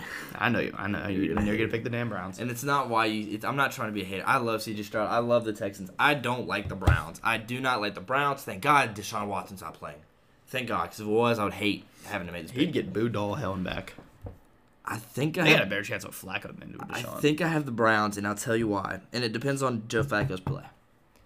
If Joe Flacco throws for 350 yards and three touchdowns and isn't throwing picks left and right, he's gonna he's gonna dot y'all up. Yeah. I don't trust y'all secondary a ton. Now, don't get me wrong, y'all have a we got Derek. that's and we and we got Derek. um. I'm not worried about them running the ball. They don't have Nick Chubb anyway. Y'all have a good run a defense. really good run Y'all have a good run defense, defense. I just don't trust y'all's air. they're gonna have to pass. They want to beat us. They're gonna have to pass. And they're going to. That's the thing is you're not making them uncomfortable by doing that. Joe Flacco's going to throw. He's going to sling the rock. Joey, CJ Joey Flax knows what to do when it comes to playoff time. CJ Stroud's a rookie, but CJ Stroud's also been big moments, so I'm not too worried about him. Yeah, CJ Stroud's the last person I'm worried I think it's about. with DeMeco. Ryans, and let me tell you why. Big moment coaching. You, you try to think too much. Go out there how you had the past 17 games, you'll be fine. If you if you treat this wild card game like every other different one, that's where he'll be lost. That's I where you'll see. lose. Because Stefanski's been there. Mm-hmm. Stefanski has been out coached. He's overthought. He's learned from those mistakes. So, two things: DeMeco Ryans, keep your cool. Keep doing what you've been doing all year. Like whatever, you didn't go undefeated, but don't change a damn thing. Like don't change. Treat that Indianapolis game like I mean, basically it was, but that was your playoff game. That take your notes from that game. And is Joe Flacco going to be elite, or is Joe Flacco going to come out and throw me four picks? Those are the two deciding factors. Yeah, I agree. So now we can move on to the NFC. We'll start off with the first game. Oh boy, Dallas and Green Bay in the playoffs yet again In Jerry's world, in Jerry World. give me the Cowboys. Go pack go. Let's go Pack, go all the way. Give me the cheeseheads, man. I'm going with the Packers. I just know it's the they're playing in Jerry's World. They're under they've won like 89 games in a row there. Uh, the last time they played a home game there and they should have lost. Um, I saw some very questionable uh, officiating, so I don't know what they can do in a playoff game. Yeah, so who knows? I really realistically the Cowboys are probably gonna win. God, give me the Packers. I'll never root for the Packers probably a day in my life again. yeah, dude. Give me the Cowboys. Purely off of how much I hate the Cowboys, give me the Packers. And that's fair. I know you're listening, Connor. Give me the Packers. and that's fair. Honestly, that's fair. I would love for the Packers to win, but I'm probably gonna realistically take the Cowboys. Yeah, give me the Packers. Uh, the next game, three and six. Who is this one? Rams and the no. Let's go to the Bucks. No, the Seahawks are in. I know that. So it would be the Ram. is it is it Rams? Seahawks. Rams got it. I don't think the Seahawks got it. it? Why do we not? Why do we not? I'm pretty sure the Seahawks did. they did. So three teams made it. I think so. Hold on. Let me. I didn't think the Seahawks did, but I could I be wrong. thought they did. Uh, maybe maybe I'm. I don't know. Let me pull it up. God, we are we are quite prepared for this episode, it eh? should be the so it's Eagles Bucks and then it's the who was the other division winner the um the 49ers got the bye and the Lions who the Lions play The Seahawks. Oh, it's the Rams and the Lions. Okay, so the Seahawks didn't get in, huh? yeah. So I thought they did. So That's Rams. weird. Li- Oh, I'm, I literally said. But yeah, Rams Lions. Oh, Uh, duh, Jared Goff and. fuck- Oh yeah, we're idiots. Yeah. We're dumbasses. Dude, it's been a long time. Give us a break. This show stinks. Give us a break. Uh, give me, give me the Lions. I, I think the Lions handle business. I love Dan Campbell. I love that roster. Give me the Lions. I want the Lions to win so bad, but God, I think the Rams are gonna win. But give me the Lions. Please no. I think Please the Rams no. are gonna win. I don't want to see Stafford make another run. I'm gonna I'm gonna say it. I'm gonna say it. The Rams are. I think the Rams are gonna win, but I want the Lions. That's all I'm gonna say. That's where I'm gonna end that. Give me, give me the Lions to win that one, and then we can get to the Eagles and the Bucks. Give me the Bucks, and I'm not trolling on this one either. Give me the Bucks. The Eagles have looked so shitty at the end of the year, dude. Give me the Bucks. You're quiet.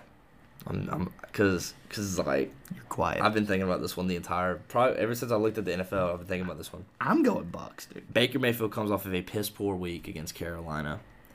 That team did not perform, but they also felt like they didn't have to. They just felt like they needed enough for the win. The Eagles have been struggling. The Eagles were ten and one at one point, gentlemen. struggling. 10 and 1. Should have lost to the Bills too. So I think they should have been whatever. They should. They could have been nine and two at that point. But whatever. They're going to Tampa. Baker Mayfield knows this is his last ride. He knows it's his last ride. Give me the Buccaneers. Give me the Bucks. And this is how it's gonna go. Because I want the Lions to win and I want the Bucks to win. I'll never want the Bucks to win either again. Only one of those teams are gonna win. What do you know? What game comes first? Uh, the Lions are 8 p.m. on Sunday. Bucks are 8 p.m. on Monday. So that's the Lions. So the Lions game will come first. The Lions win that football game. The Eagles will win. If the Lions lose, just because I know this shit, I've watched football my entire time. This is always how it goes.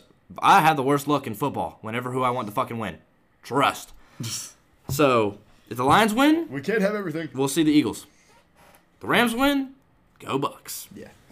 All right, and then the last point we will hit on for the NFL, we are we, we really got to get moving on do, time. We're starting to get got- crunched. He got class at six thirty. Class, and I need you. Yeah, I guess I would need you to probably drop me off too, because I, I got you. Anyway, talk about our dark horses to make a run in the playoffs. I have one that's very interesting here, and I saw this on Instagram earlier. People are going to think I'm being biased here. I'm not being biased. The reason I'm picking the Texans as my dark horse is simply because of the stat I saw earlier. I thought it was really interesting, and I don't really like a ton of these dark horse picks. I'm going to take the Texans as my dark horse because the last four teams to go from worst in the division to first in the division in a two year window, all four of them went to the Super Bowl. Very interesting. do you have those teams? Um, it, it- actually, it may have been a little bit more specific. I think it was worst in division to first in the division to finish 10 and 7. So, ESPN stat, I, gentlemen. was, I don't know if. I can. I don't think I can rely on it. Did I not like it? I, I thought I saved it or liked it or something. I didn't.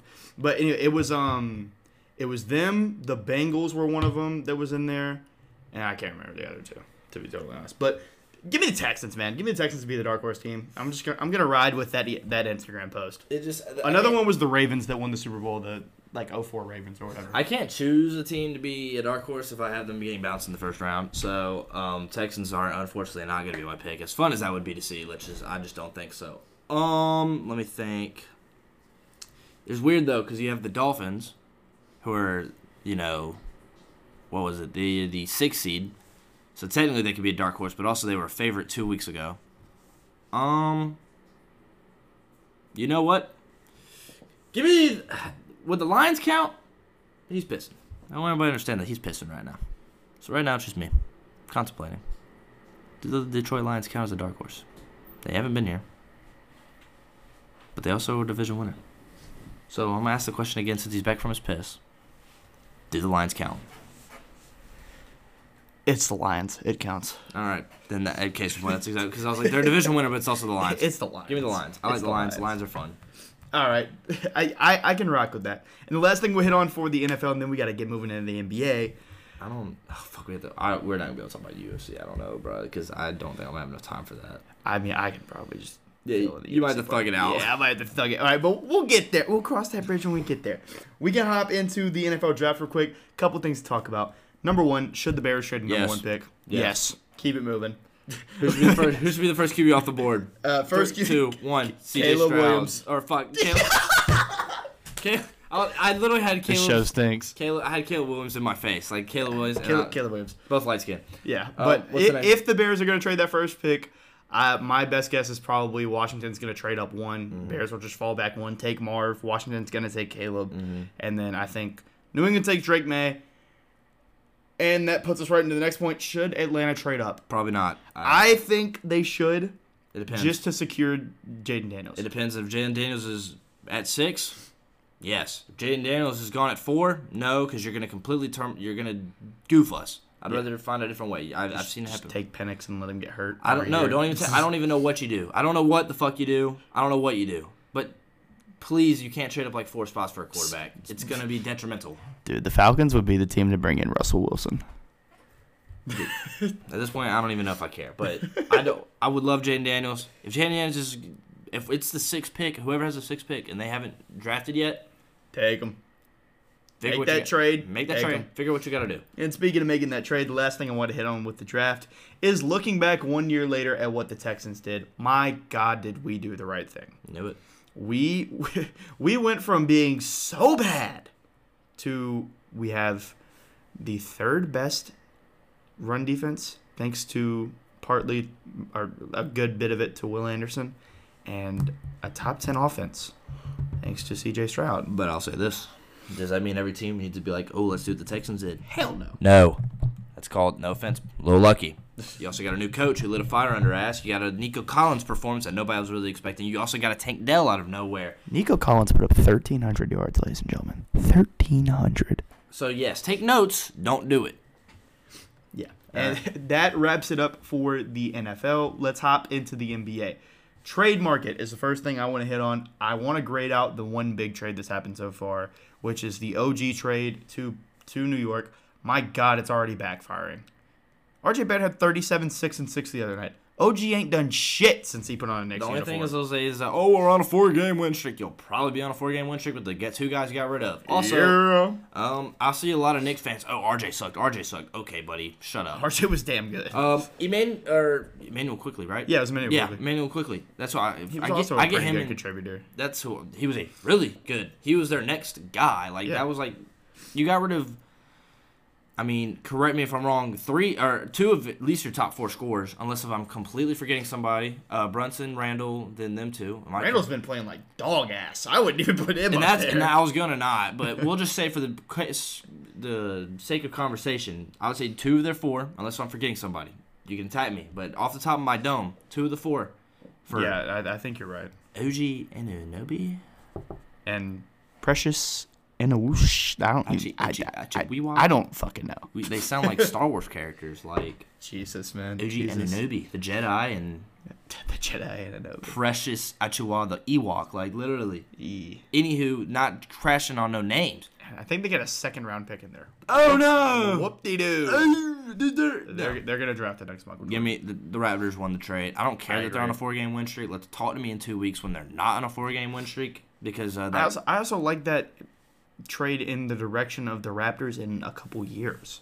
I mean, you just add to a young core that you already had. I like that move. and you got rid of OG, who's not necessarily young. He's not like He's th- he was creeping on free agency. he's pr- he's not like this crazy like. I mean, he's a good three and D guy, which is kind of hard to find in today's league. But I don't know. I feel like they're full of it. If you really think about it, the Mavericks have four of them motherfuckers. The Hawks true. have three. Three and D, like the base level of three D. Now elite three and D is hard. I would put him in the borderline elite three and D. tier. Elite's crazy because my elite three are Kawhi Leonard's and Paul George's. That motherfucker ain't close.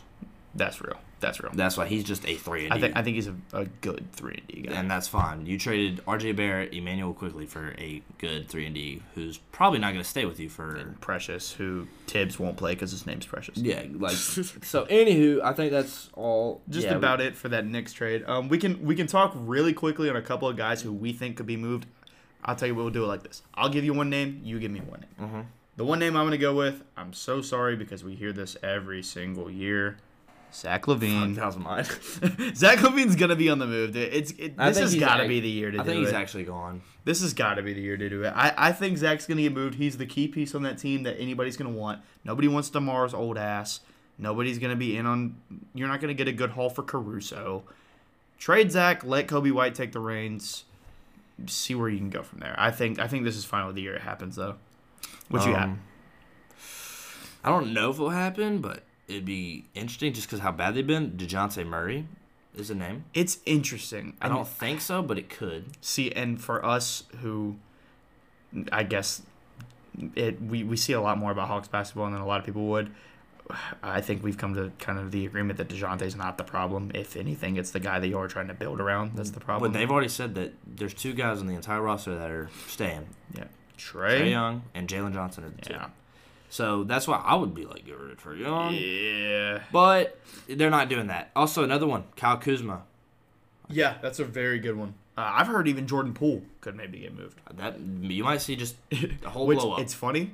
Um, in terms of box plus minus, who do you think are the two least valuable players in all of the league? Don't tell me it's those two. It's Jordan Poole and Kyle Kuzma. it is Jordan Poole and Kyle Kuzma, which is unbelievable. Which I, I'm not gonna harp too much on Kyle Kuzma because the dude's who can ball. I would love him in Dallas.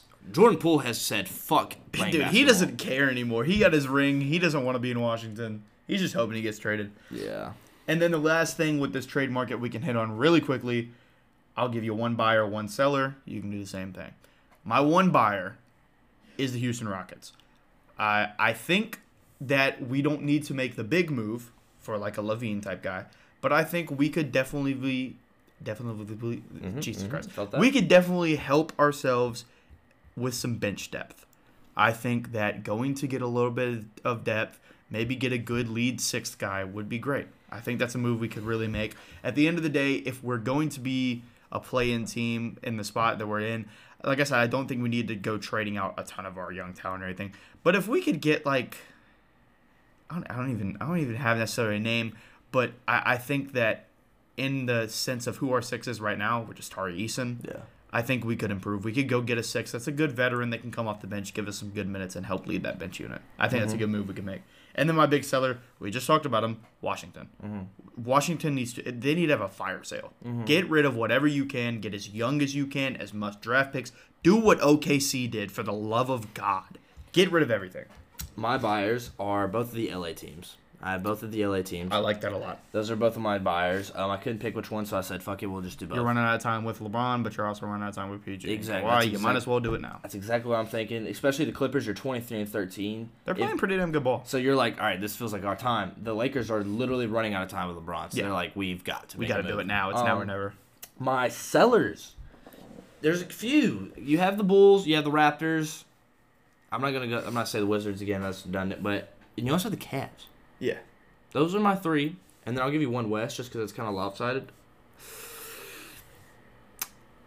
Fuck it, the Warriors. I think the Warriors could trade Chris Paul, but well, didn't he just get hurt? I don't know. He did. Maybe he did. So if I So, if, hell, I don't know.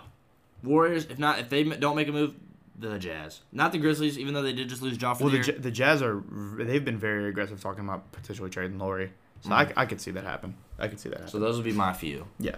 And then, real quickly, we can hop into a little bit, just, Just a super, little bit of All Star talk, because we're still a little bit far out. We're far. I'd we'll get like we'll get more into this. and third Yeah. report. We won't worry necessarily about like starters or anything, but I, I, I think we could talk about one guy that needs some consideration. I think you already know who I'm going to talk about.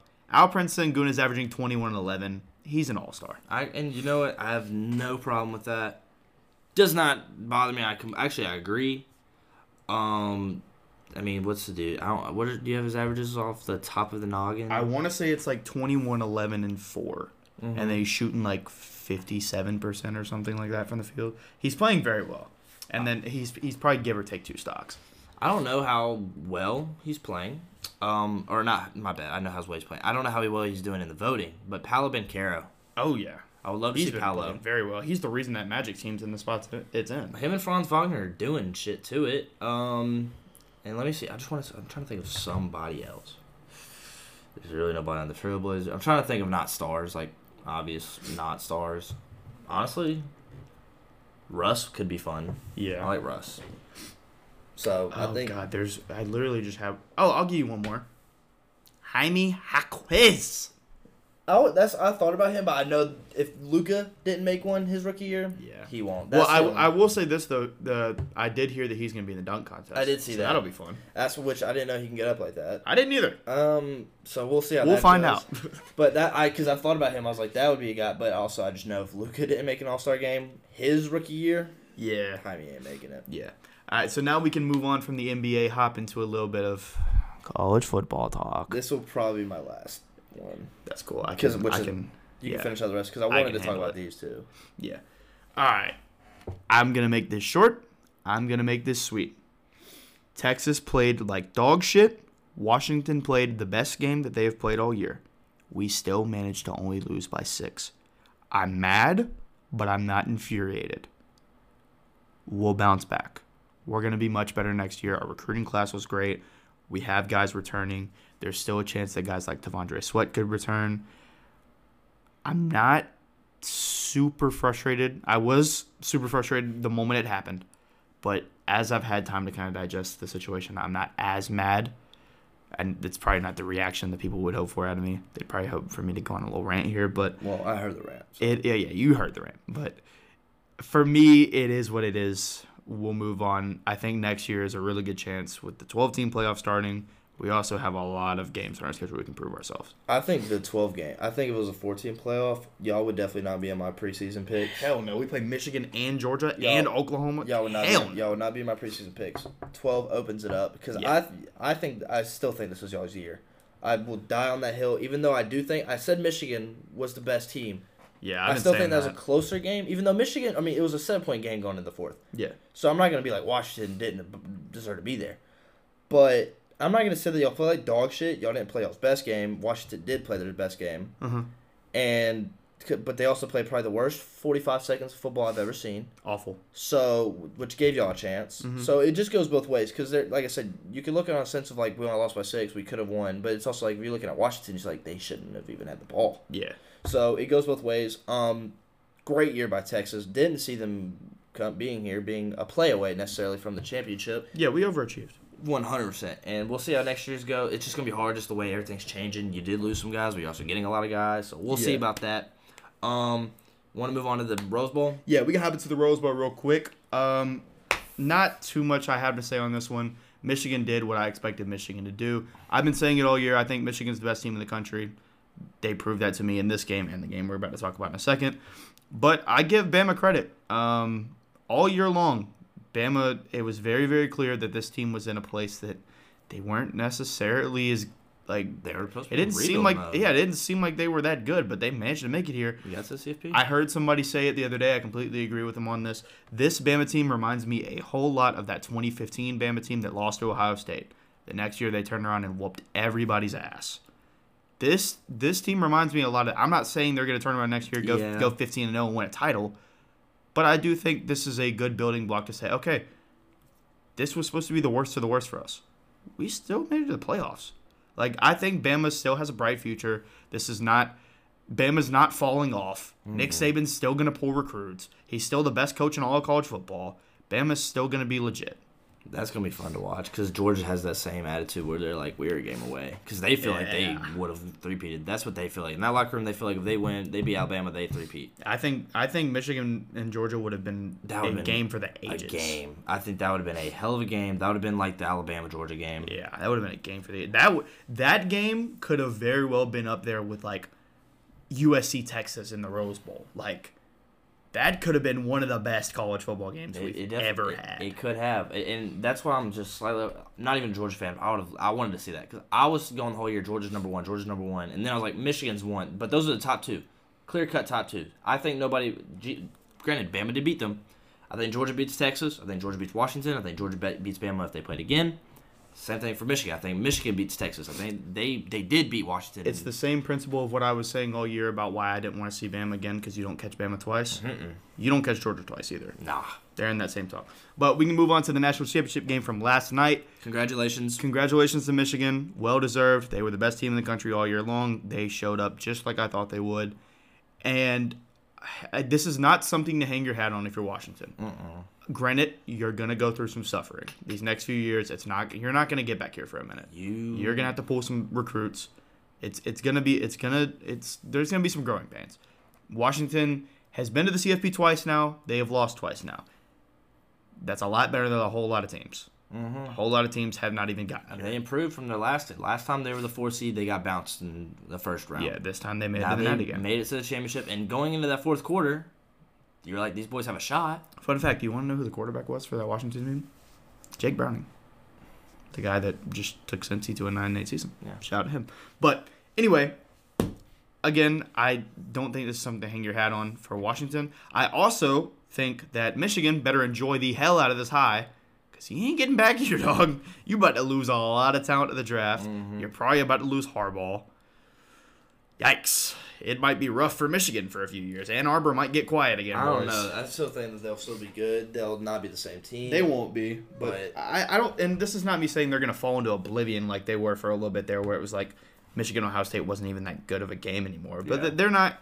I don't think they're gonna be like Georgia was, to where all of a sudden they're the most dominant team in college football. They're they're gonna they're gonna have a little bit of a regression too. I agree. I do agree. I think Georgia's still going to come back uh, number one. Me personally. Yeah. Um. All right. So this we're in a weird spot. Uh, six oh eight. I got class at six thirty. Um. It's up to you. Um. Do you want to just stop and then pick it back up when you get back? I'm cool with that. Yeah, I guess we could do that. We just have college basketball and UFC, but I gotta Yeah. go to class. All right. This shit did not go as.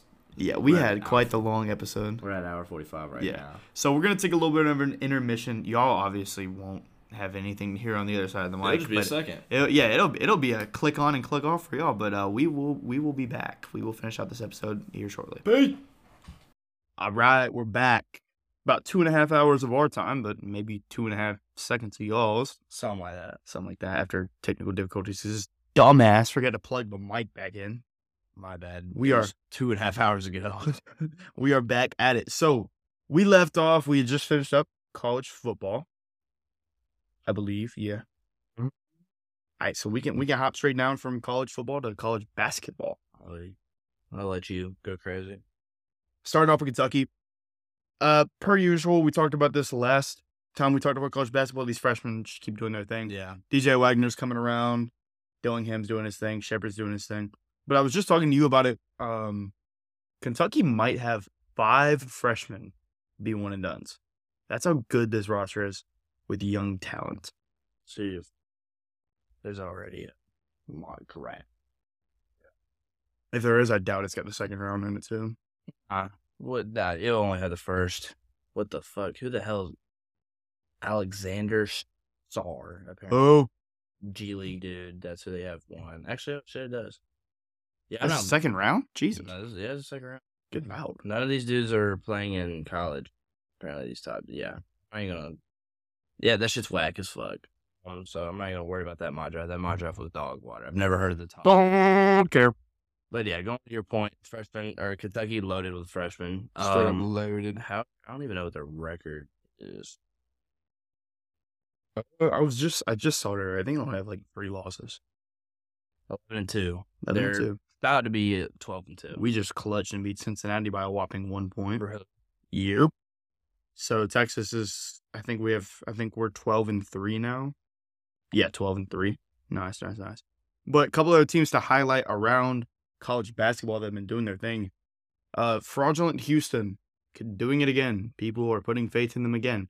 I've said it before. I will say it again. Houston doesn't play anybody. Why do we put faith in a team that never plays anybody? Yeah, they're 14 and 0, sure. Look at who they've played. do they have a ranked win? Uh, I'm not sure. Let me check. They do not. Uh, That's crazy. their, their best win is probably Xavier, maybe Texas A&M. They, they don't play anybody, dude. They do this every single year. They don't play anybody. But we can go from talking about them not playing anybody to talk about teams that are playing people. Uh, we'll talk about the rest of Power Five, kind of hit on some of these big teams. Purdue, I believe, is 14 and 1, and they are the number one team in the country. They keep doing their thing. I mean, if they could ever put it together come March, they're a problem. But the problem is, I don't think they ever do. Yeah, I don't think. I don't ever have faith in them. Big win over nine Illinois Big Ten Classic. They beat uh, Illinois by five. Um, let's see, they and then obviously the number one win over Arizona. It's just that Yeah, one their only loss is to Marquette. No, it was Northwestern. Northwestern. I thought it was Marquette. No, they beat them. They beat them. But Oh, that's right. They did beat Marquette. Marquette beat um Arizona. yeah, That's what it was. Yeah. not a pretty loss, which just makes it even more upset, like aggravating. You're like, couldn't have beat. Actually, the number one team, the only undefeated team in the Big Ten, they're not. Their season is undefeated, but Uh-huh. they're in their in the In Big the Ten is, conference. is Wisconsin. Really Wisconsin's the number one team in the Big Ten standing. interesting. That's actually kind of funny. I didn't know that. Shout out to Wisconsin. Uh, a couple other teams to talk about. I've talked about them a lot. I'm going to continue to talk about them. Um, I think they have really good potential to be a dark horse come March. Tennessee. Um, Dalton Knecht is still my guy. I still think he's gonna he's gonna cause some trouble for some teams when March rolls around. Uh, same thing I can say with Baylor, Ja'Kobe Walter. If they can get on that flow that they had through the first like, I think it was like eight or nine games of the season, because they look they look so good at the beginning of the year. They look just they look like that Baylor team that won the Natty a few years ago, but they've kind of cooled off. Jacoby has cooled off. He was he was shooting a crazy percentage. Now he's only shooting forty two percent. They've dropped to 14. Yeah, they are uh, twelve and two, I believe now, and they're playing BYU right now. Actually, What's the score of that game? it's three nothing. It Uh, it literally just just, started. Yeah. Gotcha. Uh, a couple other teams I want to hit on. Duke. Duke has been shaky at times, but they've looked good most of the way. I think they'll be fine. Like UNC. They only have they have three losses, which one of them is not a pretty loss. But you lost by two to Villanova, and then your other loss is four Kentucky, and you lost by eleven to UConn, the reigning champions. Yeah. Duke's Duke's in a weird place. They win some big games and then they'll lose to like Arkansas. Like it doesn't make any sense. Like I mean, shit. Uh, UNC beat Tennessee and Arkansas. Yeah, but I mean, like perfect example. Duke beat Baylor. They lost to Georgia Tech. I do remember when they, the I, remember hell is when going they lost on? to Georgia Tech. Yeah. Uh, that's the whole point of this. I mean, college basketball is really hard to just kind of. Yeah, it's one of those where like I, I feel like once we get deeper into conference play, maybe get to conference tournaments, Yeah. then we really know who these clear cut big dogs are. yeah, it's just Because the kinda hard to problem is like early in conference play, it's like you don't get the big rank matchups until either the conference tournament or later into we conference really play. don't know who's that good. and who's n- Like we just don't. Like I don't even know where UConn was this time of year. Like where Yeah. was, was anybody even talking about UConn? I know nobody was talking about San Diego State. I know that for damn sure. Yeah, San Diego State was a crazy run last year. But we can jump down and talk about the team, the really the only team in the country that matters, the Kennesaw State House. Good God, can we can we please clean it up? I mean, shaky is the best way to describe this team. We squeak out wins, but oh, we look shaky. That game against Queens on Monday or Sunday, whatever the hell it was. Yikes, man. Yikes. Not pretty. I mean, let's see. We have Stetson tomorrow, and then we have Florida Gulf, uh, Gulf Coast. on Saturday. Stetson shouldn't be too much of an issue. FGCU might be our first like real test in conference. But I mean, hell, Queens gave us a run. They weren't supposed to be that good. Oh, the game's on Friday actually. The FGCU game? It's the 12th. Huh. Thought it was on Saturday. Today's the Interesting. 9th, right? Yeah. Yeah. So it's Interesting. It was on Saturday. What time's it at? seven. Okay, cool. Um, I mean, yeah, the starting lineup. I don't know what coach is doing with the starting lineup. Why Ranji's starting and uh, There's a lot of Demond's on the bench. There's a lot that I don't understand right now. Doesn't really make any sense. Terrell has came around. He's he's back to playing really well like he was last year, like later in the year. But I mean, I I just I don't, I don't get why Ranji is getting so much PT. But then Jamel will come in and miss one shot and he's off the floor. Like it's crazy. Which I hate that. Like you're not coaching anybody by just like you they miss a shot. It sucks you know? because you like you can see it when Mel is confident in himself, confident in his shot. He plays really well. He he played very very well the first few games of the year that we got to watch him play. Ever since he's kind of been in this bench spot where he's almost having to walk on eggshells out there, like he he's played significantly nobody, worse. Nobody thrives whenever they feel like somebody's breathing down their neck. Yeah. like nobody does, and it's very. I'm sure it's very irritating. As and again, player. it just doesn't make any sense why Ranji has so much of a leash and Mel gets one bad look and he's over. Like it's over for him.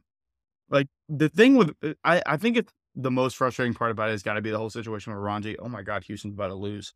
Speak of the devil. It is uh 55-53 with 30 seconds left. So they might lose. But um back to what I was saying.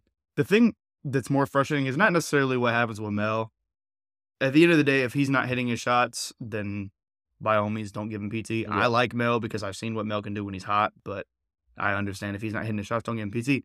But- shot. Yeah, what's frustrating is that Ranji gets all this PT, and he the other night put up two points and two rebounds. It's like he's obviously not bringing this whopping factor to. the game. Yeah, game. and we saw it early in the year. It's not like he brings us any spacing. He can't shoot. Mm, he's, I not, I- he's not like this crazy defensive threat either. I don't No. The only thing he's been doing well is grabbing rebounds, but Demond is better at that. So why is he starting over Demond? It doesn't make any sense. I, I really hope that was just a one game thing.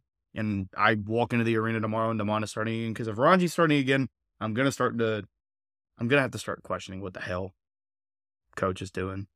Like what like we hired we hired him and brought him in to grow off of what we already had built. And it feels like we've taken a step. Back. Yeah, it feels like we're taking a step back because he's trying to create this stupid ass system where we shoot 40 sh- 43s a game Yeah. and have a player in the starting lineup that brings us no no offensive help at all. Let me see. Let me like.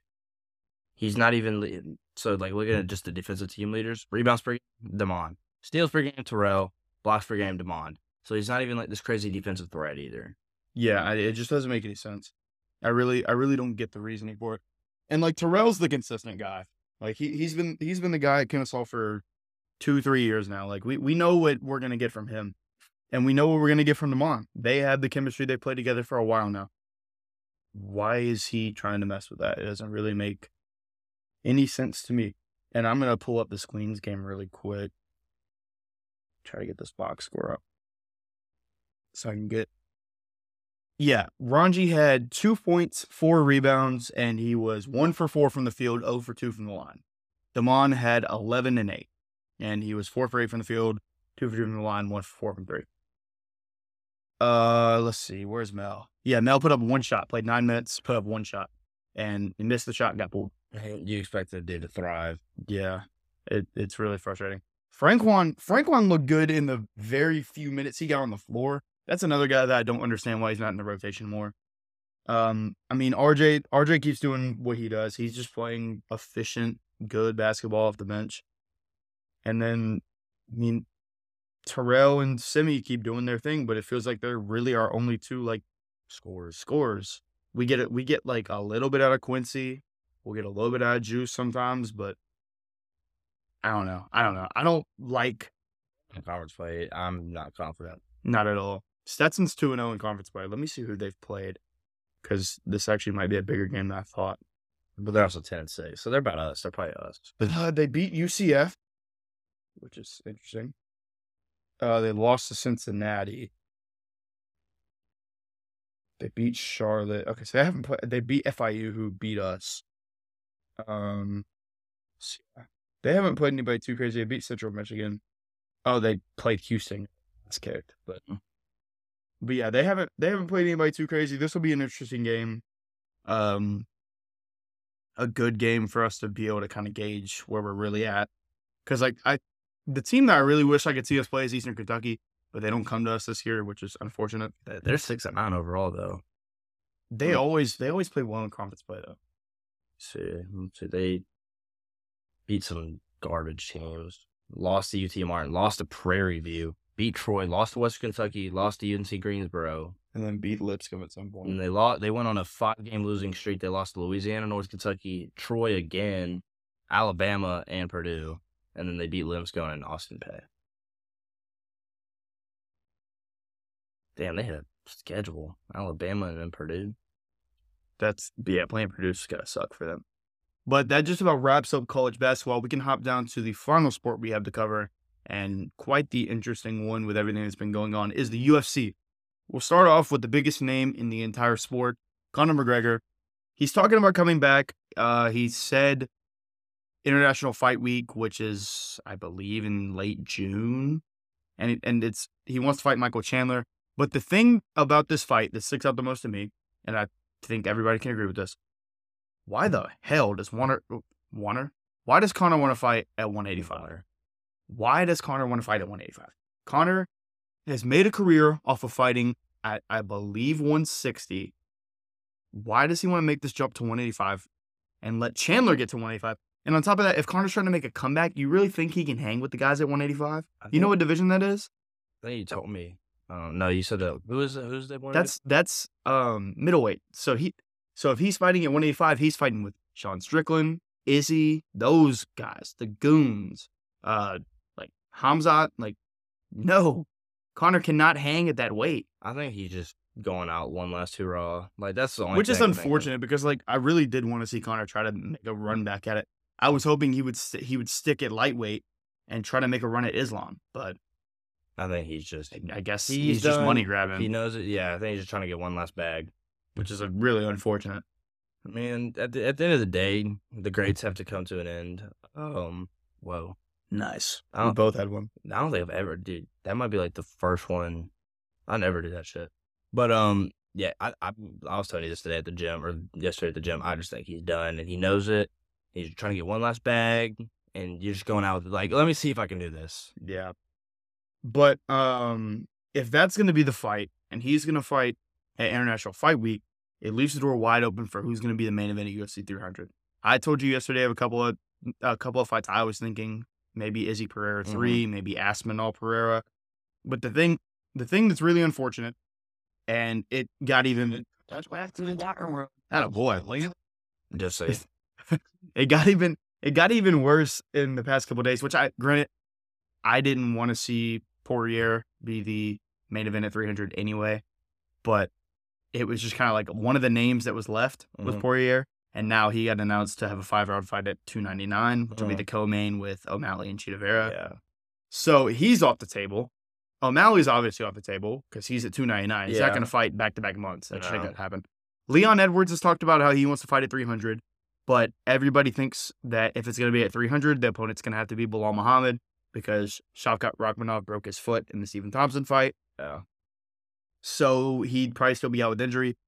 If Leon Edwards and Belal Muhammad is the headline fight for UFC 300, that is a massive disappointment. And there's a lot of good fights that have already been announced on that card, like Aljo Sterling's fighting, um, Charles Oliveira's fighting. Uh, there's a couple other ones I saw too. Let me let me pull those up real quick. But just to kind of elaborate on it, I feel like there's so much opportunity for this to be such a massive card, like such a huge card, have so many good fights on this card. And it just kind of seems like we're running out of possibilities. Which is crazy because 300's like, I mean, It's supposed to be the fight. like that's supposed to be fight of, fight of the like few years. Yeah. I shit. mean, we're not going to get a this supposedly we're not going to get this big of an event until UFC 400 and then UFC 500. Like this is this is the century mark. We need to have a big card for this, but it just kind of seems like we don't really have anything too crazy. So, oh yeah, Yuri, Yuri Procházka is fighting at 302.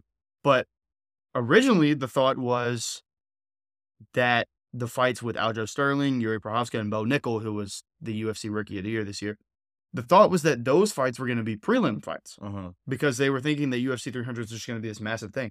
And then um, they announced the Oliveira fight, which is the number one contender fight. So obviously that's going to be main card. But now all of a sudden we're looking at those fights like maybe those weren't prelim fights. Maybe they just don't really have Have what we thought. It was have what we thought was there was going to be.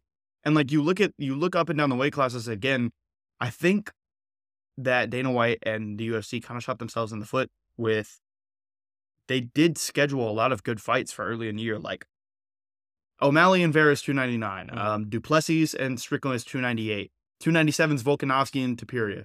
Like those are three really, really good main events. I feel like you could have saved one of those for 300 though, because those Oh. are three of the biggest names in the sport. I think the only ones that are left that are healthy is Aspinall, Pereira, Adesanya. I mean, I'm trying to. Th- I mean, maybe you could have just saved O'Malley for another month. Maybe that would probably be the easiest. That's what I would think. But I mean, there's a couple names that are left. Leon, Islam. I know he just fought, but Pantoja, who's the flyweight champion. Yeah. And then I think there's the one fight that I really think is going to be on this card, and I would I want to see this one because Zhang Weili, who we got to watch fight Yeah. a few months back, sh- she's a menace, Mhm. and Alexa Grasso is supposed to be the best woman in the world, so they might fight for the, for it to be a double champ fight, which would be great. I would love that fight. Islam has also talked about wanting Leon Edwards. Granted, I think Islam is dealing with an injury, so I'm not sure if he would be able. When is to- 300 going to be? June. It's June, and the thing is, that number one contender fight is happening because, um, Dana White said that Islam is dealing with an injury, so he wouldn't be able to fight. Mhm. So if he's not able to fight, you're really just left with Leon Edwards. Yeah. And again, nobody wants Leon Edwards, Belal Muhammad to be the main event. So I feel like your hands are kind of tied. It has to be either Pereira Adesanya 3 or Pereira Aspinall if you want this card to really Bring. Mm-hmm. bring what you want. And then if you still want to have Leon fight, make that the co-main. So you can go, You can't just think just because it's 300 it's going to sell. Like, Yeah, nobody re- yeah, at the no. end of the day, that's just a number to people. Yeah, you really have to put something on it. I think the best case scenario would be main event is Aspinall Pereira for the Mhm. double champ. Co-main is Leon Edwards, Belal Muhammad, and then on the um on the on the main card, the prelims of the main card would be the Oliveira fight, maybe the Aljo fight, and if the Procházka fight is going to be main card, that's fine. And then if um the Bo Nickal fight is main card, that's fine. So you would have one more prelim spot left. I think that needs to be Zhang Weili, Alexa Grasso. That would be what seems like best case scenario at this point because we're running out of fighters. But. It's just like uh, about your sport. It's just so fun because it's an individual sport, but it's also it feels like you just don't have that many. Like you take a couple fucking injuries and well, everybody that's really good's hurt. Mm. And the problem is there's a few fights that we all know we're waiting on that we can't get yet. Jon Jones, Stipe Miocic. Jon's dealing with the pec injury. He's going to be out for a while. Islam Oliveira. Islam's dealing with his injury. He's going to be out for a while. Um, I was literally just talking about him. Oh, Shavkat. mm-hmm. We want to see Shavkat Leon or something like that. Can't get it because he's been hurt. Even Izzy and Hamzat Chimaev. Hamzat's hurt. He can't fight. Everybody is dealing with injuries right now, and it's the worst timing because we're creeping up on what's supposed to be the biggest event in the history of the sport. Yeah. It really sucks. But moving on from that, we do have fight weekend coming up this weekend, and it's a big fight for um like the UFC fans that have kind of been watching for I wouldn't necessarily say a while, but if you've watched the last few events, you know that this is gonna be a big fight. Johnny Walker and Magomed Ankalaev. This was the fight that was where Johnny got he took the body shot, acted like it hurt him really bad, Mhm. and then went for that crazy flying knee, and then ended up that fight got called a no contest because of an illegal knee. Mm-hmm. So now they're making that fight up, doing it this weekend. That'll be a fun fight to watch. I think this will be the best, uh, like just UFC fight weekend fight since Derrick Lewis fought. Mm-hmm. So that's one to look forward to. And then from there, we're just looking forward to 297, 298, 299, and then uh, up to 300 if we can ever figure out who's fighting at 300. Plenty of time. At the end of the day, we have what five months. Mhm. So I mean, there's plenty. Of, There's nothing but time. Well, I'm not saying nothing but there's plenty of time. But yeah, I think let's see. Where are we? Do we have anything else for the I day? that this just about does it. long as freaking. Yeah, starting off the new year with a two-hour banger. This Nice. will not be. A, No, this will not be a regular thing. Let's see it. Did Iowa State end up? Yep, they ended up beating Houston. See, I told y'all, Houston's fraudulent. I called it, man. I said it. what was the score? 57 to 53. For the you can only score 53 points in a game is crazy, man. And, we won 55 to 54. That's so crazy. But yeah, man, that just about does it for today's episode. As always, appreciate everybody for listening in. Tell your friends to tell their friends to tell their friends to tune into the episodes. We're trying to grow a little bit, you know. Hopefully, again, no promises. Things happen. Hopefully, we can get on a more consistent schedule this Mhm. semester. The goal is still one episode a week. We won't necessarily put a specific day of the week on it because, like I said, things happen. But one episode a week is a good gauge of what you can get from us. Mm-hmm. I thought we can make that happen. Yeah, I think we can. At the end of the day, working and school and just life can't Mhm. really you can't really gauge it. At the end of the day, we're college students. Like we're not really supposed to have a set schedule. Like Yeah. we're not ESPN. It is what it is. Right. But yeah, um, like I said, appreciate everybody for listening in. I think that just about does it for us. Mm, I don't have anything else to say except for just you know appreciate everybody listening. We got a new year ahead of us, and hey, who knows what it's got for us But as long as we're just having fun, enjoying it, talking sports, we really enjoyed this one. It was actually pretty fun. The different setup and everything. I really enjoyed it. Yeah. But we will catch y'all in the next one. Peace.